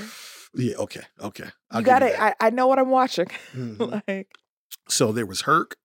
Um, did you catch? All right, the cop that was working with Suiter. mm-mm. wasn't he a kid all grown up? That was that That was about it. That was Duquan. That was Dukie. That was Dukie. Oh, That was Dukie. Yep. yep. No. From season four, that was Dukie. That was the that was the hardest season to watch. That was a tough one. They started that season with a little girl getting a buck fifty. No, they started that season with with uh they started that season with Snoop buying the uh the nail gun from the wire or from the hardware store. But I'm saying, but like in the first couple episodes, little girl got a buck fifty. I said, Yes. "Oh, I'm not." Oh, this one. yeah. I don't know if I make it through this particular season. Yeah. Y'all hurting babies. Girl got a buck fifty. You right about that. Mm-mm. Um, as a matter of fact, if I th- if I if I'm I may be wrong about this, but I think it came out in conversation. I think the girl who gave her a buck fifty, that was supposed to be Snoop's sister. Really? If if I remember the the line of conversation correctly, where um there was a part where like um Namond was like, "Yo, I go to school with your sister." She was like, "Yo, what the fuck you say to me?" And I think it was supposed to be implied that the girl that gave the Mm. buck fifty was Snoop's sister. Gotcha. I could be wrong though. It might have just been a different woman, gotcha. different girl. So Dukie was all grown up. Dukie. Now, the third one that you might not have caught. You remember when Nicole Steele went to like the little panel discussion? Mhm. And there was three panelists, and the Mm-hmm. first one was Tariq Touré, the dude, the dude, the dude Mhm. talking that she ended up having lunch with. You know who that was? No. That was the kid that was stealing the cars. Little Kevin in season four, the, the nigga that always with the braids. Who was always driving who- around? yeah, that was him. Really? That was a grown up version of him. Yep. I love that they're doing that though. Yeah, That makes me happy they're including them. yeah, yeah. They they they they. That's probably a lot of love on that set. Them all being together again. Yeah, because everybody's so old, so much older now. Like Yeah. Mar- Marlo is a real old nigga now. like, yeah. like a whole old nigga. It's funny watching him act like as anything not Marlo. Yeah, because you Marlo. Yeah, because because he's trying his hardest. It's like Not to be uh, terrifying. He yeah Maybe that's why that shit with Ebony bothered me so much. I'm like, ooh, I know what he finna. right. He got mad at a girl once. She died in the yard. hmm he ate a lollipop afterwards. That's funny. And and he's on another show called Bosch that was on Amazon Prime. Um, he plays a cop in that too, like a Mhm. detective. Like I, I I didn't really watch Bosch that much, so I don't know what kind of detective he was. But yeah, he played some sort of detective. Little Dukie. Yep, Duquan. So Duquan actually played. I think his name was Jaquan in this joint or Jaquan or something like that. So he can't get But, he uh, can't get rid of the Quan. But And D. Watkins in this one. who is that? He is a very well known, um, well, not to you, but he's an important community figure in Baltimore who happens to be a writer. Okay, He was a teacher for a while. He's on, I think he's a producer of some sort on this show. okay, Um, but his book is amazing. nice. What's the Um, name of his book? Do you know off the off the rip? Uh, I will find it because it's a book. I have read it. It's a book worth reading. Hold on. Okay. Um, And while you, and while you're looking that up, there was uh the, the third panelist, the Doctor Zaditu Sal- Salasi. mhm. I, I was trying. I didn't do much research, but I wondered if she was like an actual figure too. We speak for ourselves. Is one. he has several books, but we speak for ourselves. It was something that started out by he was tired of other people writing about our story Okay. because they were getting it wrong. He was like, it doesn't Ah, sound like us and feel like us, and you're telling your interpretation of what's happening in Baltimore. right. I live here. I can tell you if you want to solve the problem. Here, you know what the problem is, and we Mm, speak for ourselves. And um, it's a collection of stories from people okay. about what's going on. It's really good. Okay. So it's not there to really like identify the the actual. It's, it's just the perspectives. Uh, It's just the perspectives. It's both. Of the, you, you hold on real quick. This is That see- is him. It is him, right? The, the, the- Oh the shit! kid that was stealing cars. But my bad. Um, yeah, it it it's both. Okay. So it's it's him telling their stories like, hey, this is what's actually happening. Mm, This is how you're getting it wrong. This is how to meet us where we are. mm. It's really good. It's really good. Is there any solutions in there? not to my not outright, but I also do know that he does a lot of panel conversation. Okay. This is not outside of what he would actually do. Right, right. Where he he's speaking to politicians. He he does the work. So even if he is just writing about it without solutions in the book, right. they're conversation starters, and he's following up on the con- follow- following up on the conversations. That's good, man. Yeah. I, I figured like and he was way- a teacher at one point, which is important. That's dope. yeah, That's very important. So was Dr. Umar. No, he wasn't a teacher. He was, say he was a school live from pit psychologist. of hell, He was a school psychologist. Which Uh, is scary in episode. I, I appreciate his his. I like watching his interviews, man. He's very charismatic. That guy. You got to build before back shots. Go to hell. Why do we need white man's paperwork? Woo! Because of taxes. That's why we need it. Next question. Dr. Umar, man, he's he's Please. he's a very interesting figure, man. I like that guy, man. Interesting is a word. Yeah. I like that guy. Uh, I, just the presentation about. I'm not saying his politics or anything like that. I just like the presentation. Of. Uh, he's very charismatic. Um. uh, so yeah, but I figured I figured all the panel stuff was authentic because it felt Yeah. authentic. This show seems like it tries to be very authentic. I feel like you'd enjoy his work. You Probably. should look up his YouTube and stuff. Probably. Yeah. Probably. I, I enjoyed Ta-Nehisi Coates, and he kind of feels like what you're saying. Very about him much in the same vein. Ta-Nehisi, yeah. Very much in the same vein. Um. All right. So Hersl got promoted. That was 16 months prior, though, right? yeah. No. Uh. So. Keeping up with these time jumps was hard so. this episode. All right. So when Shorty talked to him in the bar, that was before he was on GTTF, the GTTF. That's what I thought. It is. for sure. Okay.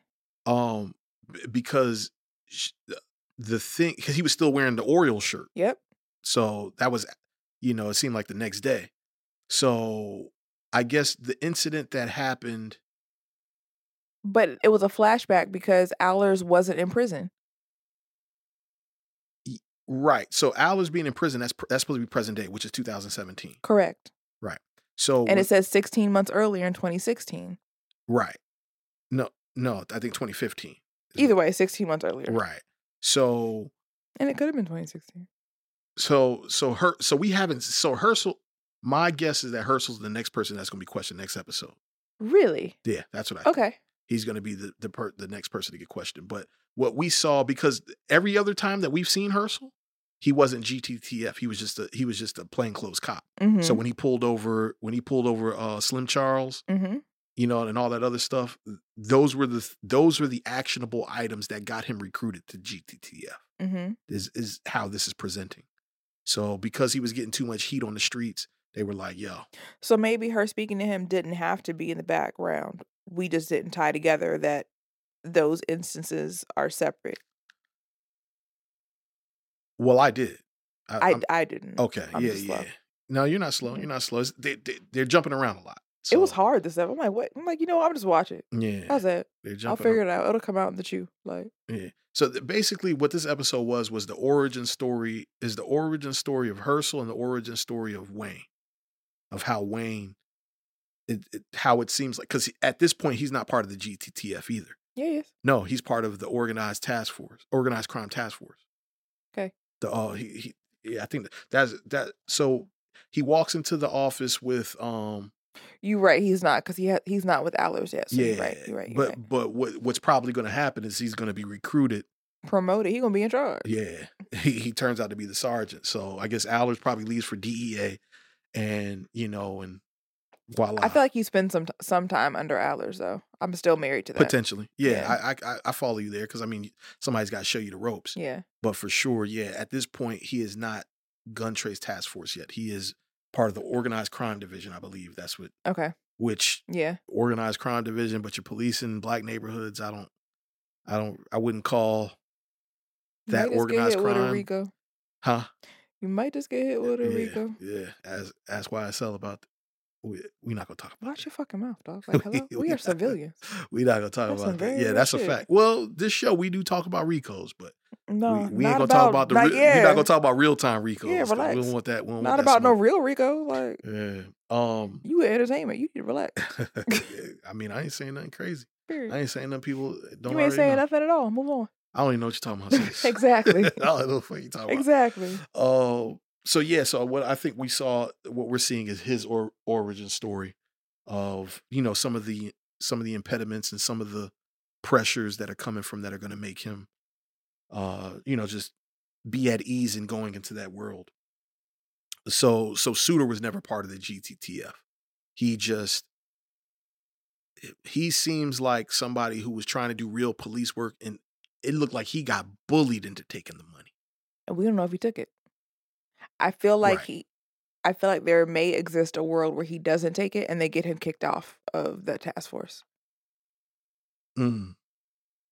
Because Yeah. remember we had the conversation about can we trust him?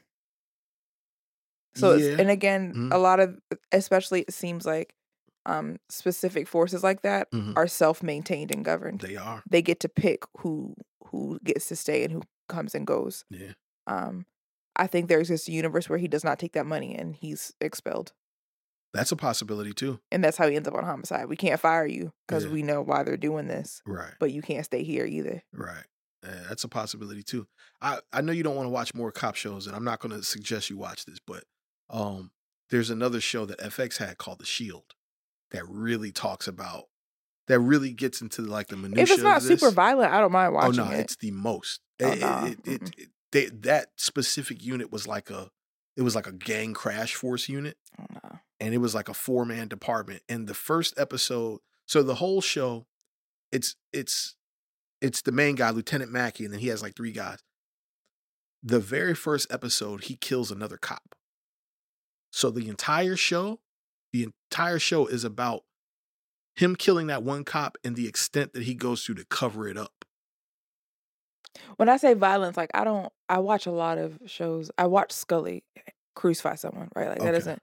It's not violence that bothers me. It's specifically police brutality and violence. Is there a bunch of that in the show? Yeah, he goes Oh, because okay, because no. half the time he's trying to cover him and his department's ass, and then the other time he's he's pressing on drug dealers, he's pressing on gang Yeah. members, he's pressing on you know he he robbing cartels. It's too real right now for me to watch it. It's like the reason I won't watch Handmaid's Tale and shit like that. okay. It's too real.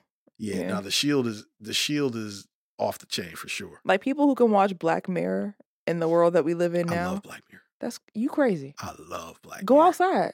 No, of course, but again, I'm you were somebody. living an episode of Black Mirror. I'm somebody who was exposed to Behold a Pale Horse in the '90s. gotcha. I, like all of this stuff is like I went through this deconstruction period where I was like I was like in a dark place because of the information that came from those kind of books. hmm It just kind of made you not trust anything in the world. Yeah. And then 9/11 hit and then mm, it gets even more gets thrown at you in terms of that and then just one day you wake up and you're like, "You know what? Fuck all it. that conspiracy shit don't define me and, and I Not don't even give that. a fuck." It ain't conspiracy. Just means many thoughts or it's like a thought process, and right. it don't mean it's wrong. Yeah. And that's why you have people like me who are nihilists, as you said, Right. and absurdists. I'm Mhm. gonna Yeah. die. Yeah, Like, that's a fact. the meaning of life is that you're not dead. That that's what it means. And so now I love that kind of shit. I love, I love, I'm gonna tell you one of my favorite genres to watch in terms of documentaries. If you want to get me to watch a documentary, be a Kennedy assassination documentary. Really? I will watch, I have watched over a hundred Kennedy assa- like at this point, I know who did it. That's Like, very specific. it's ve- I'm just, I'm obsessed with the Kennedy assassination, bro. Really? Because that was like chef's kiss on a high level. They blew that nigga brains out on a It's the fuck- wildest thing. Like They shot a president in the head. sitting next to his ugly ass wife, You see what I'm saying? In broad daylight. and we know who they is. It and it's still a mystery. It won't right. I know. And we talk about Biggie and Pac. It won't that Oswald motherfucker they're blaming. Like, yo, they haven't got y'all realize y'all think they going I mean, we know who killed Biggie and Pac. It's the same thing. It's like you know who killed Biggie. Well, we at least know who killed. Pac. Suge shot me. We at least know who killed Pac. It wasn't no Suge, man. Come on now. Who was it? Are you serious, Six? Yeah. I've never cared about who killed Biggie or Pac. I, I so for anybody listening, and this is a homework assignment for you.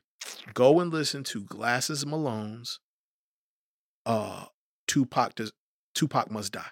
He has a song called Tupac Must Die and the music you have to watch the music video. Okay, well, who killed him? Orlando Anderson, the guy that he jumped in the in the uh in the casino. Okay. It was just it was simple retaliation. Oh, okay. But the cops don't know nothing because it's om- omerta, right? Nobody speaks, right? Yeah. It's, that's that's the culture. Nobody, but everybody in the streets know who did it. Oh, Orlando Anderson was a cop or something? No, Orlando Anderson was a crip. Oh. Yeah, he's it's, it- so. Oh, you're saying no one's going to tell the story. That's why the cops don't know. Got it. Yeah, yeah. But I thought you were saying it was a cop tracking themselves, but no. no. And, and and hey, I'm a civilian. All I'm saying is all the information I got is from watching Glasses Malone's Tupac Must Die. He could be right. He could be wrong. I It's heard about the stink that made a few years ago. very much. Yeah, And and listen, it makes a lot of sense to me, but I wasn't there. Bottom line, point blank. he did. Yeah, but it's the same thing. It's like all this hoopla about who killed these people, and it's like it's just a very simple. but but but th- there was a whole president that got killed, right? So is I don't know. I'm just They I'm didn't just- raise a stink because they did it. Well, there was a lot of stinks rosen. But I mean, as far as like figuring out who did it, we already know who we're gonna blame. Move on. Yeah, man. I Mm. I would encourage the best the best documented. And I wonder is, how much that pays. What? To take the fall for something like that. Like, I wonder what your family gets out of it. pays. Family gets out of it. Maybe not that. speaking foreign No, concepts. no, maybe not that instance. Period. Okay. But I think that people are set up to take the fall for some of these government, um, like you know, plans or whatever. Unbeknownst to them, I think. No, but I don't feel like it's always unbeknownst. Okay. I feel like someone does agree to be, um, A fall guy. yeah, or what's the what's the name of the person who is the last person alive in something, um, Mm, a don't designated survivor. okay. There's like sometimes you don't know, but I feel like sometimes you do know, Mm, and sometimes it's a conversation. I feel Mm. like it. I'd like to see a documentary on that. But I'm gonna tell you, man. again, how do we get here? it, I know this. This now this we're totally y'all hate this tangent. episode. We are so sorry. We love I- y'all. yo, if you're still here, six, they love this episode. This is gonna fuck around and be their favorite episode. really, This is how it works. they like this shit. The the, the I gotta show you. do you the- know I would never DMs I listen to this? That's crazy. I would. I would. Ten totally minutes in, this. and we are not talking about the show. I did not come here to hear y'all's opinion on belief. I came here to talk about. Dog, we've talked about the show so much. It's ridiculous. It, it, it's it's just it's it's in the, the candy's in the medicine. But yeah, but just just to wrap up the JFK conversation. Because you gonna talk about JFK. Please, anybody who wants like the most comprehensive documentary that I've seen on the JFK assassination, if you care, um, uh, the guy who wrote Scarface, Oliver Stone. Mhm. Oliver Stone has a documentary called JFK Revisited because he did a movie about JFK. Is that on Amazon Prime? Like I've seen that. It- I know it's on Showtime. It may be on Amazon Prime, but I it's on it Showtime is. for sure. And Amazon actually- Prime has an entire place just for JFK documentaries. By the way, if you haven't looked at it, Oh my god, I'm sure I've seen them all. Um. All right, so, uh, I told you I think the Davis conversation that he had with Nicole Steele was the most important. Mhm. Um, because he was just right all the way. He was really his backup is up against the wall. Now, the conversation that Steve, that Nicole was having with Tariq Touré, the the the, Mhm. the spoken word dude, that was an interesting one too, because he kind of implied that like the chief commissioner is indeed commissioning this, Mhm. and he said that like, well, he's the guy who you know that, that signs it, basically you know pays them, who who empowers the the departments for these things. Um, however, he didn't have the context that we had with the the conversation she had, and he was basically like, "Dirty water can't mop up a floor," and she was like, "But it could put out a fire." But I, I mean, not even that, right? I think sometimes the a fire can clean a dirty floor, though. A fire can. Clean a Sometimes you have to scorch the earth, and I think that's the part that people miss in translation. Sometimes, Okay. sometimes people aren't looking for you to mop the floor. Burn this bitch down. Mm. It's on fire. Let it burn. You didn't want to clean it up. So now it's been mishandled, not taken care of. The only way to, before you rebuild something, you normally have to rip it up Mm, but at the foundation. right. Let it burn down. I think that's that's what lost in translation. And also, it's two different perspectives. I'm sure that the police commissioner meant every word that he said. right. It doesn't make anything that Tariq Tariq said wrong. It is still true. It's still true. Right. I get what you're saying.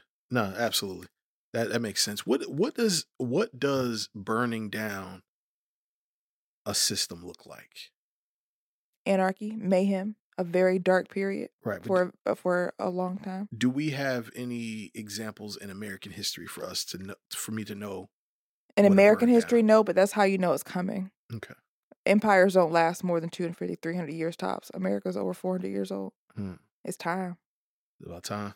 It's, we're overdue. the Seriously. tax man. There's yo, I'm on your, I'm on your ass, to Mr. Postman. Coming to get his shit. No, because there is there is not a documented empire that has lasted more than 300 years tops. Mm. Mm. Okay. We are outrunning the Grim Reaper, and sooner or later, everybody bill come too. He gonna come. It's time for America to pay up. I do just wonder what that looks like though for citizens. You gonna be dead. You think so? I think it's gonna happen a lot quicker than we think. No, it's gonna happen very soon. You'll be freshly dead. I'll be freshly dead. Sienna will be here, Oh, which sucks. Which which is puts me in a position of thinking, do I want kids? I do, right? I would love a little bambino, but it's like, ooh, what am I leaving them to? I know. If the sun doesn't eat them first, if they don't die because this planet's turning into Venus, then I gotta raise them somewhere else because America's going down. Jeez. And I think that with technology, it, it's not gonna look as bleak as it has looked in other places, Okay. but it will be bad. It'll be very bad. Think about it. Even right now, we're in a formula shortage. What do you mean? Right. What do you mean ain't no formula? I think don't, don't um Bill Gates got a cure for that, don't he? He got some kind of formula situation he pushing on the people, ain't he? No one's taking. I think we've all learned our lesson that we're not supposed to take shit from Bill Gates. Bill Gates buying up all the farmland. We're gonna soon be eating what Bill Gates tell us to eat. Um, My mama grew food. I, I, it's like I said, I had just worked really hard to make sure I ain't got to worry about y'all. I literally only go to the grocery store for meat because my mother has like a little homestead. Right. Like I just eat the vegetables in season Mm, because I go to my mom's house. right. She goes, she gives me two baskets here. That's what you got. Cool. I'll be back in two weeks. Like, um, and I found a butcher recently for my meats and stuff. So like, Nice. I don't, Nice. I don't give a fuck. Now, what I will say is, Bill Gates get too much farmland, and he will control the waters, and that's when it's gonna go left. But again, I got laid out and back, bro. I don't. My parents, I'll give them that. My parents are nut, are as crazy as a shithouse rat, but I will say that they are both uh extreme disaster people. Okay. My mother has a go bag at all times. She has like a a closet full of like just non-perishables and MREs and shit. And like Mhm. there's a bow and arrow in the closet. Like nice. she has like a one of those rocket stoves. Okay.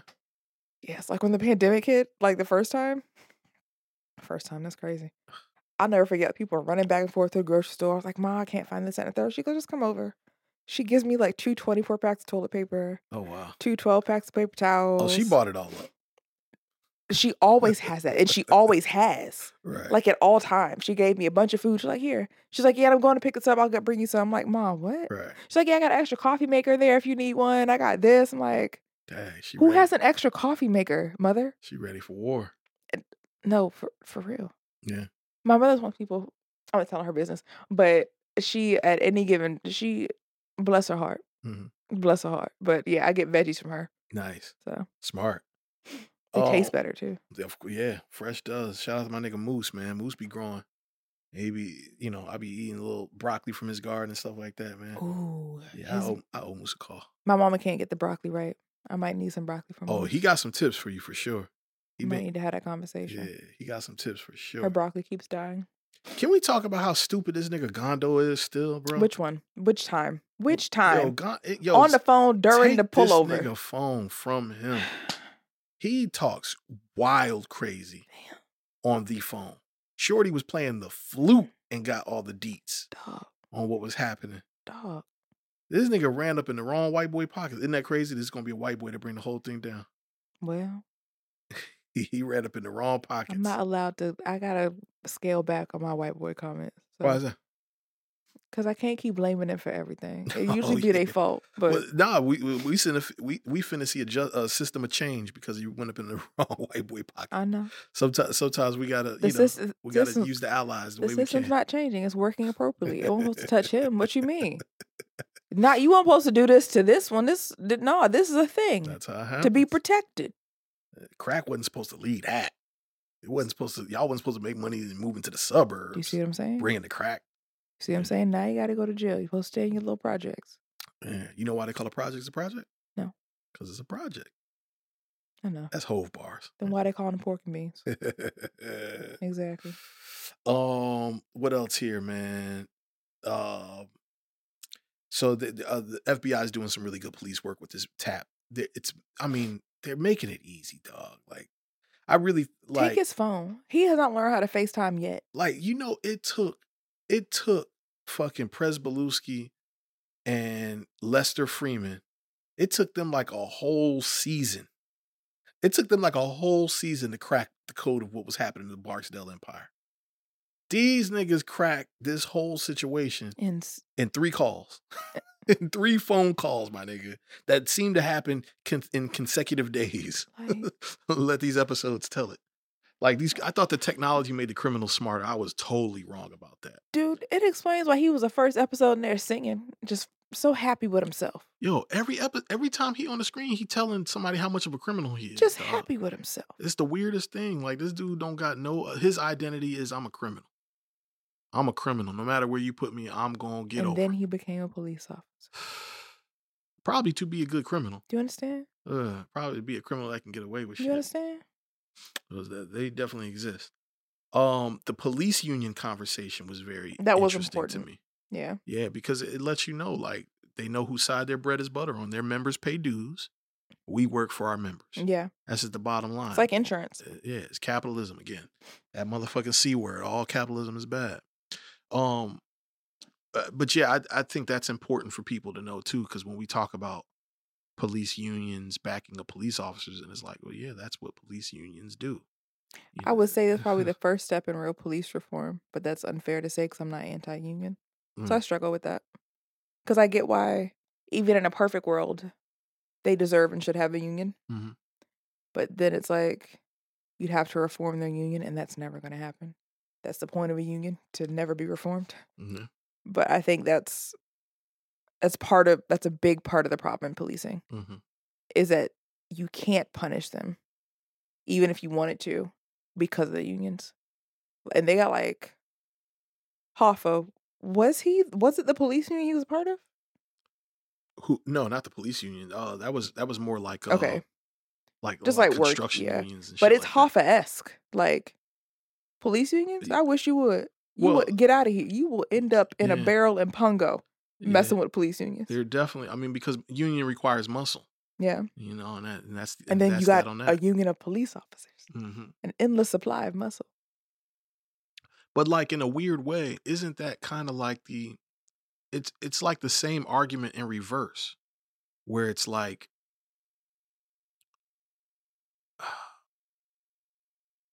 The police commissioner can't do anything to the police because of the unions, right? Mhm. And then the cops feel like they can't do anything to the criminals because of the people, because of the uprising. It's not because of the people. That was because the DA who was part of their own system. Uh, The punishment didn't yeah, come from the people. The punishment came if if it was just the people who were mad. The Okay. people been mad. They didn't care. Okay. When the commissioner and DA responded, is when they were like, "Oh, we can get in trouble. Trouble." Well, the state's attorney. State's attorney, right? Yeah, yeah. Well, okay. So so okay. So then people the, been mad. The, police feel like they can't do anything to criminals because of the state's attorney. hmm But that's that's internal to them. That's part of their system. It is, but what I'm saying is is that like it's again, it's very conflict of interest. you know, it, it's like every everybody has job security is a thing for everybody, right? Like the like the the police commissioner can't do his job properly. You know, maybe he wants to punish all these cops. That's why he's like, yo, if another complaint comes in from IAD, I'll do something. But the complaint may never come from IAD, right? It, it just may never happen because whatever. They can't pin nothing on the guy. There, he's not a priority, whatever the case may be. But this is the only way I can fight against it is if I have enough complaints to take this to the people that represent these people, the muscle, and say, hey, listen, I have to take this person. Look, hello, there's five complaints. I got to get them off the street. And then even then, they'll probably say, well, you're not going to, you know, I mean, you can't just take them off the street because we'll sue your ass or we'll whatever. We'll take you to court. So you got to find another situation for them. I'm like, all right, well, let's put them on this task force where they're, we know that they're going after criminals. So that maybe that takes the burden off a little bit. Let's take them off, just let's take them off the civilians and let's put them on the criminals. And then you get this escalated form of abuse where now Mhm. they're violating criminals' rights Mm-hmm. you know, which I'm not going to lie, for me, that territory is real cops and robbery, right? It's like the, the, the, they operate in a system with no government, right? Like that's an outlaw. An outlaw operates in a system. That's what, th- those are the implied rules. I'm operating in a space that is not governed by taxpayers' dollars because I don't pay taxes. Okay. Right. So to me, cops and robbers is none of my business because that is an ecosystem that I, I don't participate in. Right. Like it's not not saying that they shouldn't have rights. I don't agree with you, but I hear you. Yeah, I, I get it. I mean, I don't, I don't expect you to agree with me, but yeah. but I think that's what you sign up for when you are being when you are being a criminal. You're signing up for we are taking this outside of the lay of the land, outside of the lay of the law. Now I think the where the problem becomes is that the cops are breaking the law to catch them. Now you're cheating. That's not the game, Mhm. right? The game like the cop the criminals are not cheating. They're playing they're playing their hand. You're cheating because you're going outside of your abilities like you're taking steroids, dog. You Mhm. know what I'm saying? You're going outside of your abilities to achieve your goal. And that's where I think it gets that's where the civilian in me says, "Oh, now, you know, that's where it's wrong. Is that the cops are cheating Okay. to, for the end goal." But Um, but however, you know, the the the repercussion is is that the crime, the things that you're doing, like the thing that happened with the the the Woulda guy, you got the guy killed, Right. right? You know, now that becomes a community problem. Right. You know what I'm saying? So that's where the shit just doesn't You left the family without a father. it's a community problem now, right? So that, to me, that's the you know that's it just gets dicey, man. Because in a perfect world, there would be no criminals, there'd be no cops. That's just a perfect world right there. There'd be no criminals, there'd be no cops. People are left to govern themselves, and people are fair with each other. People don't just fly off the handle. People don't get road rage. People don't shoot people or put somebody in a headlock because I don't know they fuck their wife. You think that's perfect?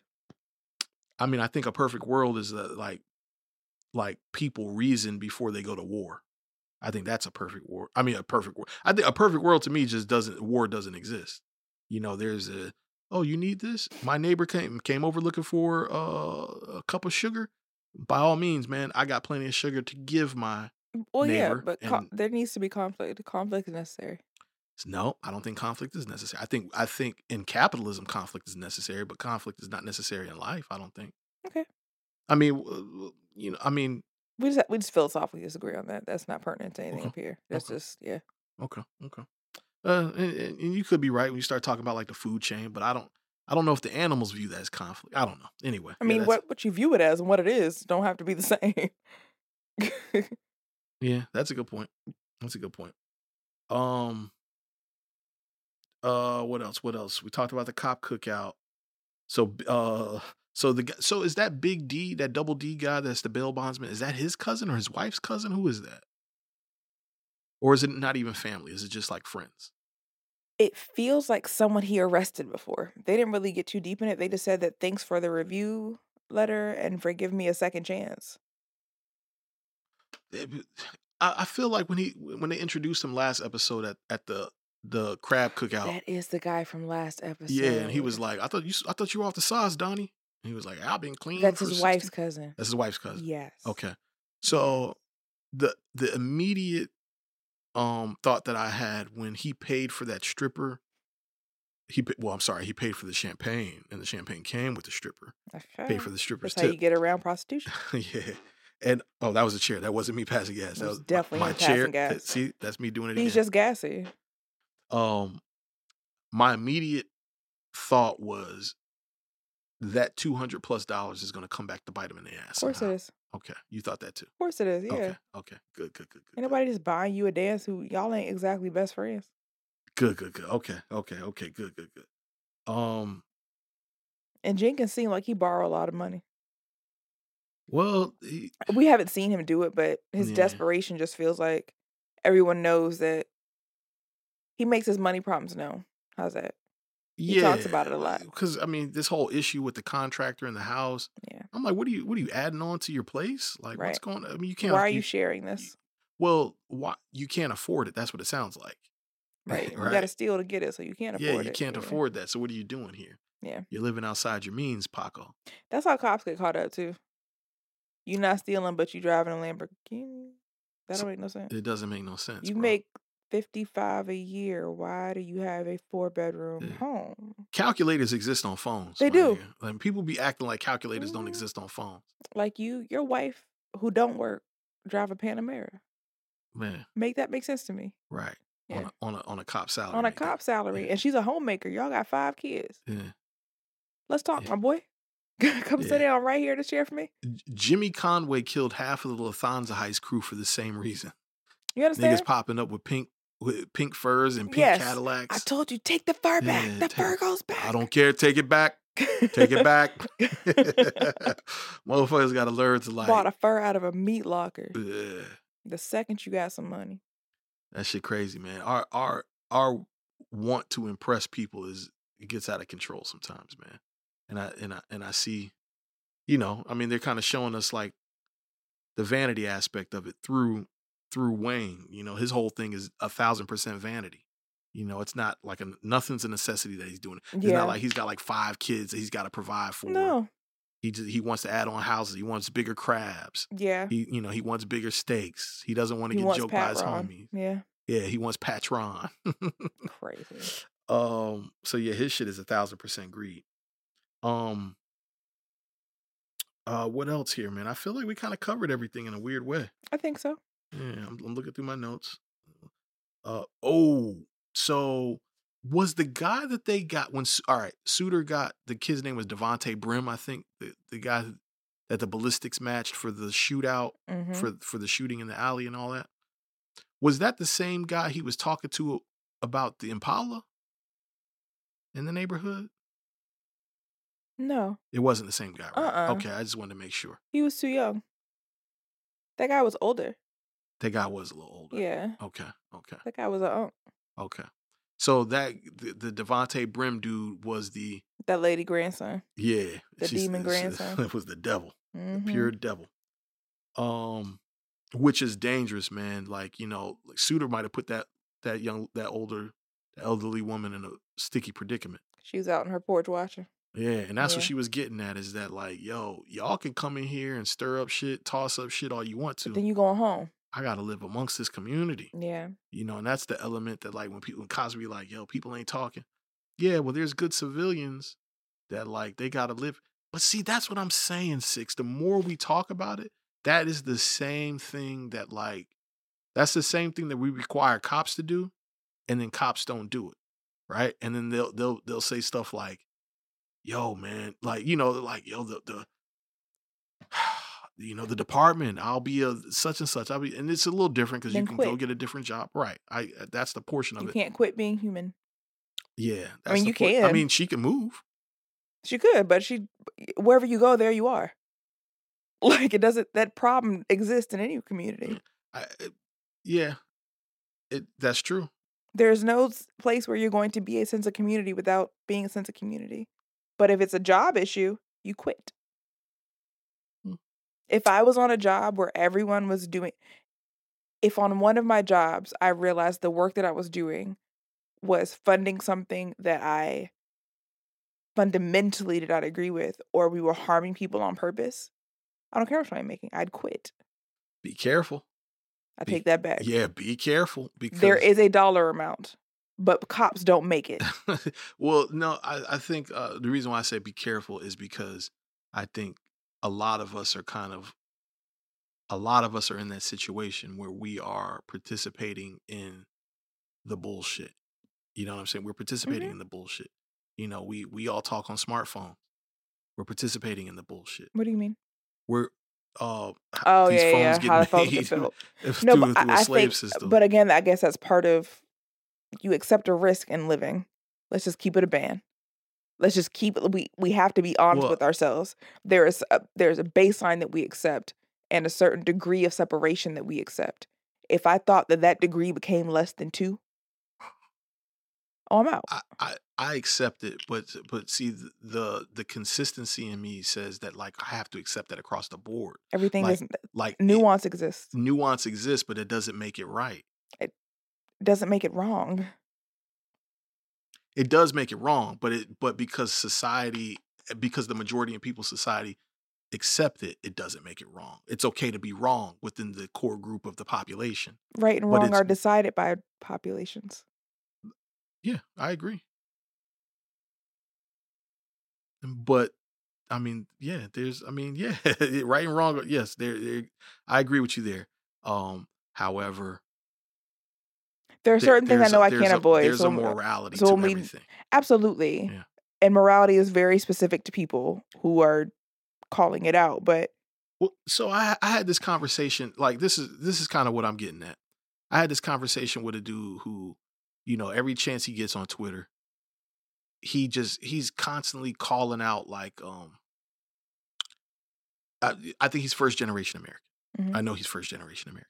So he calls out America as being like this horrible machine, fuck the troops. You know, all we do is go places and but mind you, he lives in America, Mhm. right? Okay. Now, this guy's father is also an accountant. Mhm. Okay. So, you know, freedom of speech, anybody can get on, they can say whatever they want. That's not that's not a problem. But what happens is is I think some people kind of forget about the baseline we we're all implicated in this because we're all American. So we're all implicated in this mach- machine. But sometimes we get a little holier than thou and we say that like, "Oh, fuck these these group of people because they're just all bad." So for me, I you know, and whatever, you could track the logic, you cannot track the logic. I said, "Listen, your your your dad's an accountant, bro. Okay? Um if he is not actively trying to save everybody money, trying to make sure that everybody does not pay the government, then he is fostering, he is facilitating a transaction where people pay a government that finances this military that you're talking about. So your dad's part of the problem, unfortunately. Now, I, that's very arbitrary and that could be argued down. But at the core of it, yes, your father is the cashier for the transactions that allow these militaries to go in and blow I mean, you're the places up. collateral. What's the difference? Uh, right. The, well, the difference is, I think the difference becomes in the position that you take. That, and that's the only thing that, like, I'm i mean, I pay the cops. I don't like them. Okay. That's the difference. There are some things you just can't get around. Doesn't mean I like it. Um. Hmm. I got to ponder on that because there, there's, there's a perspective there. And I don't actively pay them. Hmm. I have to Mhm. because of the government that I can't stand. But you, you can move to another country.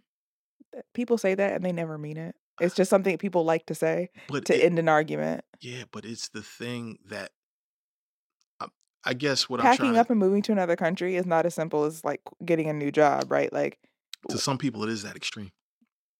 Sure, right? But they're extremists, right? So we're talking about people in on as a whole. We're not talking about an outlier, right? We're talking about you don't like America, you can leave. One, that's a really racist white thing to say.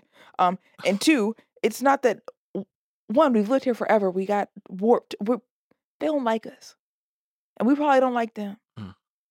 And it's our shit. This is this is. Don't get me wrong. This country is going to hell in a handbasket. Mhm.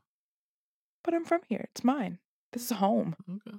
I, I am allowed to and deserve to and want to live here. Yeah. It's my shit.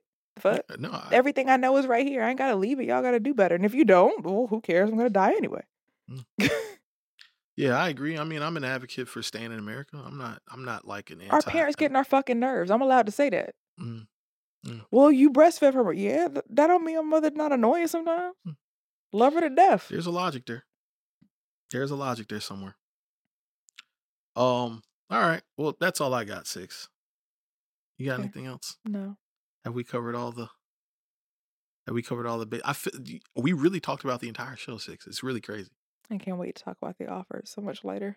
so much. I like this kind of shit, but I know that you do. I, I hear you. But you also know that I hate arguing. Yeah. I'm. s- uh, well, Let's be. I hate anything I'm, that feels like an argument. I'm. Yeah. I don't mind What- sharing my perspectives on stuff, What? but I don't. Wh- what did uh what is big what did Biggs tweet? He said an argument. he said, "Well, yo, what he said? Dumb, Everything sure. sounds like a, a an argument to somebody who doesn't like to communicate, who doesn't know how to communicate." Sure, And not saying that that's you. I'm just saying that's funny. sure. But that's the truth, though. Yeah, That's definitely all, true, All but- that to say that I don't perceive this to be an argument. No, no, no, not argument is a blanket statement. I don't mind on difficult subjects Mm. sharing my perspective. I think that I'm a person who would like to believe I got to my perspective on purpose. Mhm. So I'm never looking for anyone to change my mind. So Mhm. I'm looking to say what I have to say. Mhm. And I'll share with you if you want to talk about it, fine. But when people, and not saying this is what you, it is what you do, but Mhm. when not saying this is what you're trying to do, some people start to say, well, what about, don't you feel? I Mhm. feel how I say it. Yeah. So for me, it's a very short conversation. And for other people, it becomes this long, drawn out thing. And I'm just like, nah, I got here on purpose. Would you say you don't like to be challenged? On certain things, no, I don't. Mm. On certain things, I don't want to be challenged. I feel how I feel and I'm cool with it. Mm.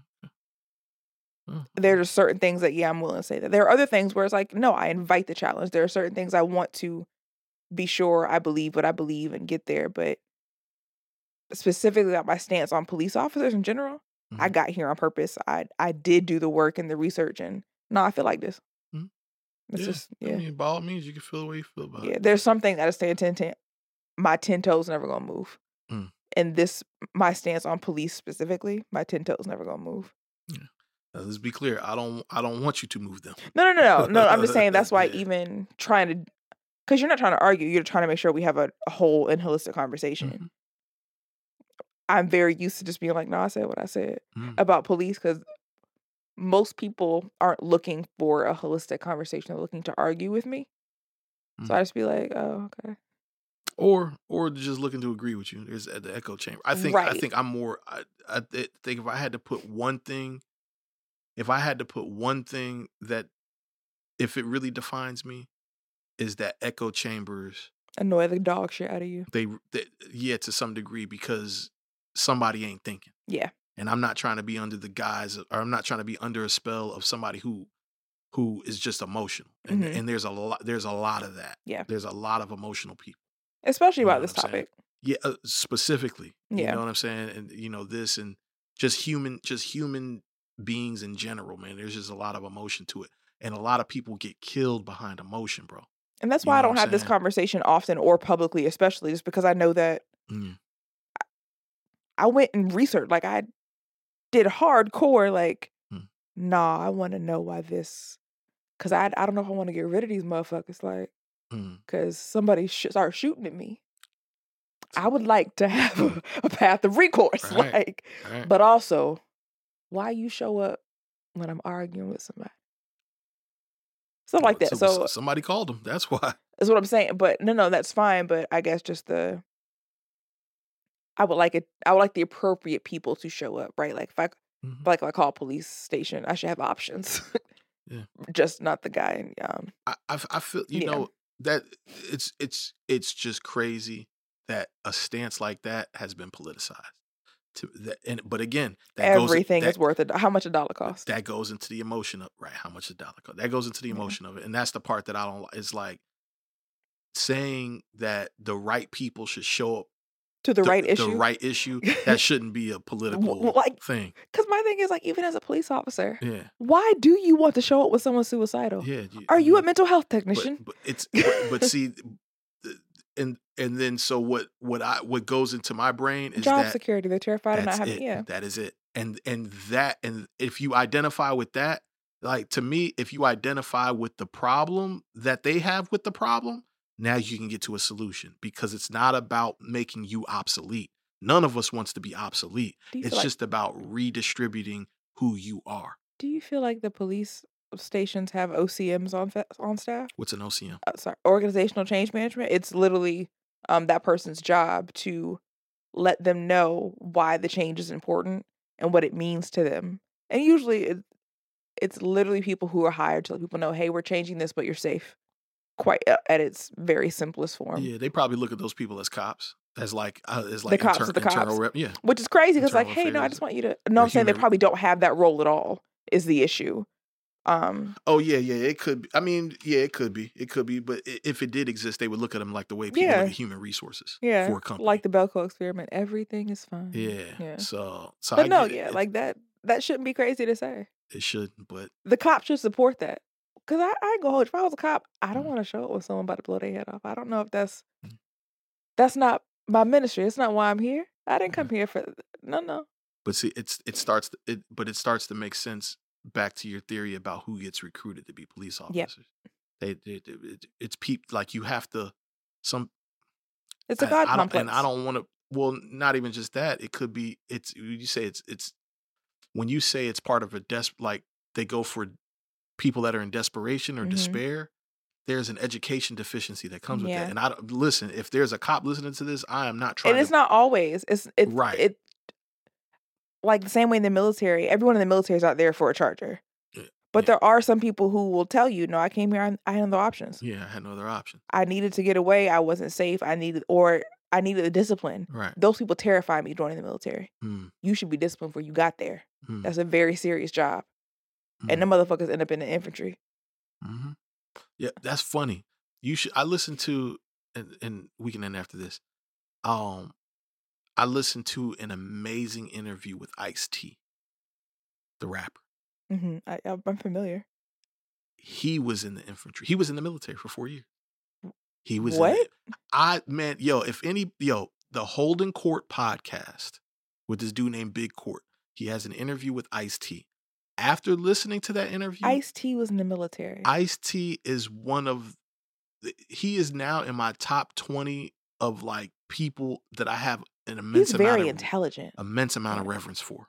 Ev- Even in his tweets, he's the only rapper who I like when he tweets about stuff he shouldn't be talking about. See, by time I really started knowing about him, he was already an actor. So like when it comes to rapper, I don't look at him as a rapper, even though I know he well, I mean, he's the the only like entertainment. Yeah, that's how I. I mean, I'm I'm younger than you, so clearly I don't. Right. Yeah, But he's he's too too older than me, but I know that he's a rapper. my Yeah. my respect level for Ice T is through the roof because of that Holding Court podcast. bro. really, I'm gonna listen to that Gotta on the way home. to Then it. He is fucking. He's brilliant. He's no, he he seems very very intelligent. I've never heard him speak yeah, silly. yeah, Interesting choice of a wife, but yeah. then you know But, you know, that's he- your business. he has a great story though, man. He has a great story, and he knows how to orate it properly.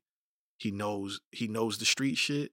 hmm He knows what world he's currently in, and he makes it make sense. He's he's my my new thing now because I'm totally with Kendrick on this. Like, and I've been saying this for a while. The culture ain't the culture, bro. Like this this rap shit, we got to be very careful with it because it'll have us thinking certain things about ourselves that ain't that ain't a real thing.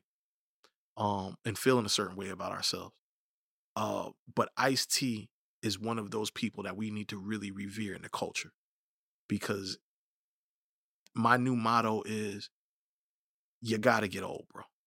You know what I'm saying? Life, I think life gets better on the other side of 50 if I'm listening to like these older people talk. And that's that's not a message that we've been inundated with. We've been inundated with like Live it's, fast, die young. yeah, if I'm not a millionaire by 25, I I, I, I ain't popping. If I ain't hilarious. six, if I ain't six figures now, Fam, I, I love meeting like 23 year olds telling me how they're gonna get married and how they gotta make this amount of money. And I was like, oh, you Yeah. poor, sweet, my my sweet summer child. Huh. Like, you don't know shit about shit. Shut You don't know up. shit about shit. Why do you get to talk to me? Just just make it to the other side of 50, bro. My aunt Iris' favorite thing to say to me when I when I was younger, and she was kind of my safe space when I was like going through things. Mhm. And I'll be talking about how I just knew A, B, and C, and you know, getting real sassy. And she'd be like, babe, and I'm or say things like, I'm never gonna go through that. That's never gonna happen to Mhm. me. And she would go, child, just live a little longer. Yep. just just live a little longer. Real shit. Real shit. It'll test you, Mm-hmm. man. So yeah, that's that, man. You got a little bit of we own the city and a lot of life. A lot of life jewels in this motherfucker. We do, man. I promise you on playback it's gonna feel good. Uh you got our socials for them six? Yes, on Instagram we are Grams of Snow Pod. Mm-hmm. On Twitter we are Grams of Snow. Feel free to come yell at me. Y'all always do. No, they don't. You know I can see the DMs, right? It ain't it's really not serious like that. That that concerns me that you think it's serious. I'm, I'm gonna be Do I like people talking to me who I don't know at That- all? That's I, you. You made it clear you don't like to be challenged. And, and See, and- see how you run with shit? That's not what I said. that's what you paraphrased that. we but literally anyway. record this. Um, I tell you, man, if y'all are not keeping up on the offer, please do. We have way It's lighter so good. conversations on the on the offer, and it's just good fun television, especially if you're a fan of The Godfather Yes. and The Godfather saga. So we give you some life there too. It's just not as heavy. Period. Um, but yeah, man, that's that on that. Hopefully you guys enjoyed it. We'll be back next week for episode four of We Own the City on HBO Max. hmm And I guess until then, man, just be careful about what favors you accept. You know what I mean? Enough. Yeah. Peace. Bye. Bye, friends. This has been an on air network production.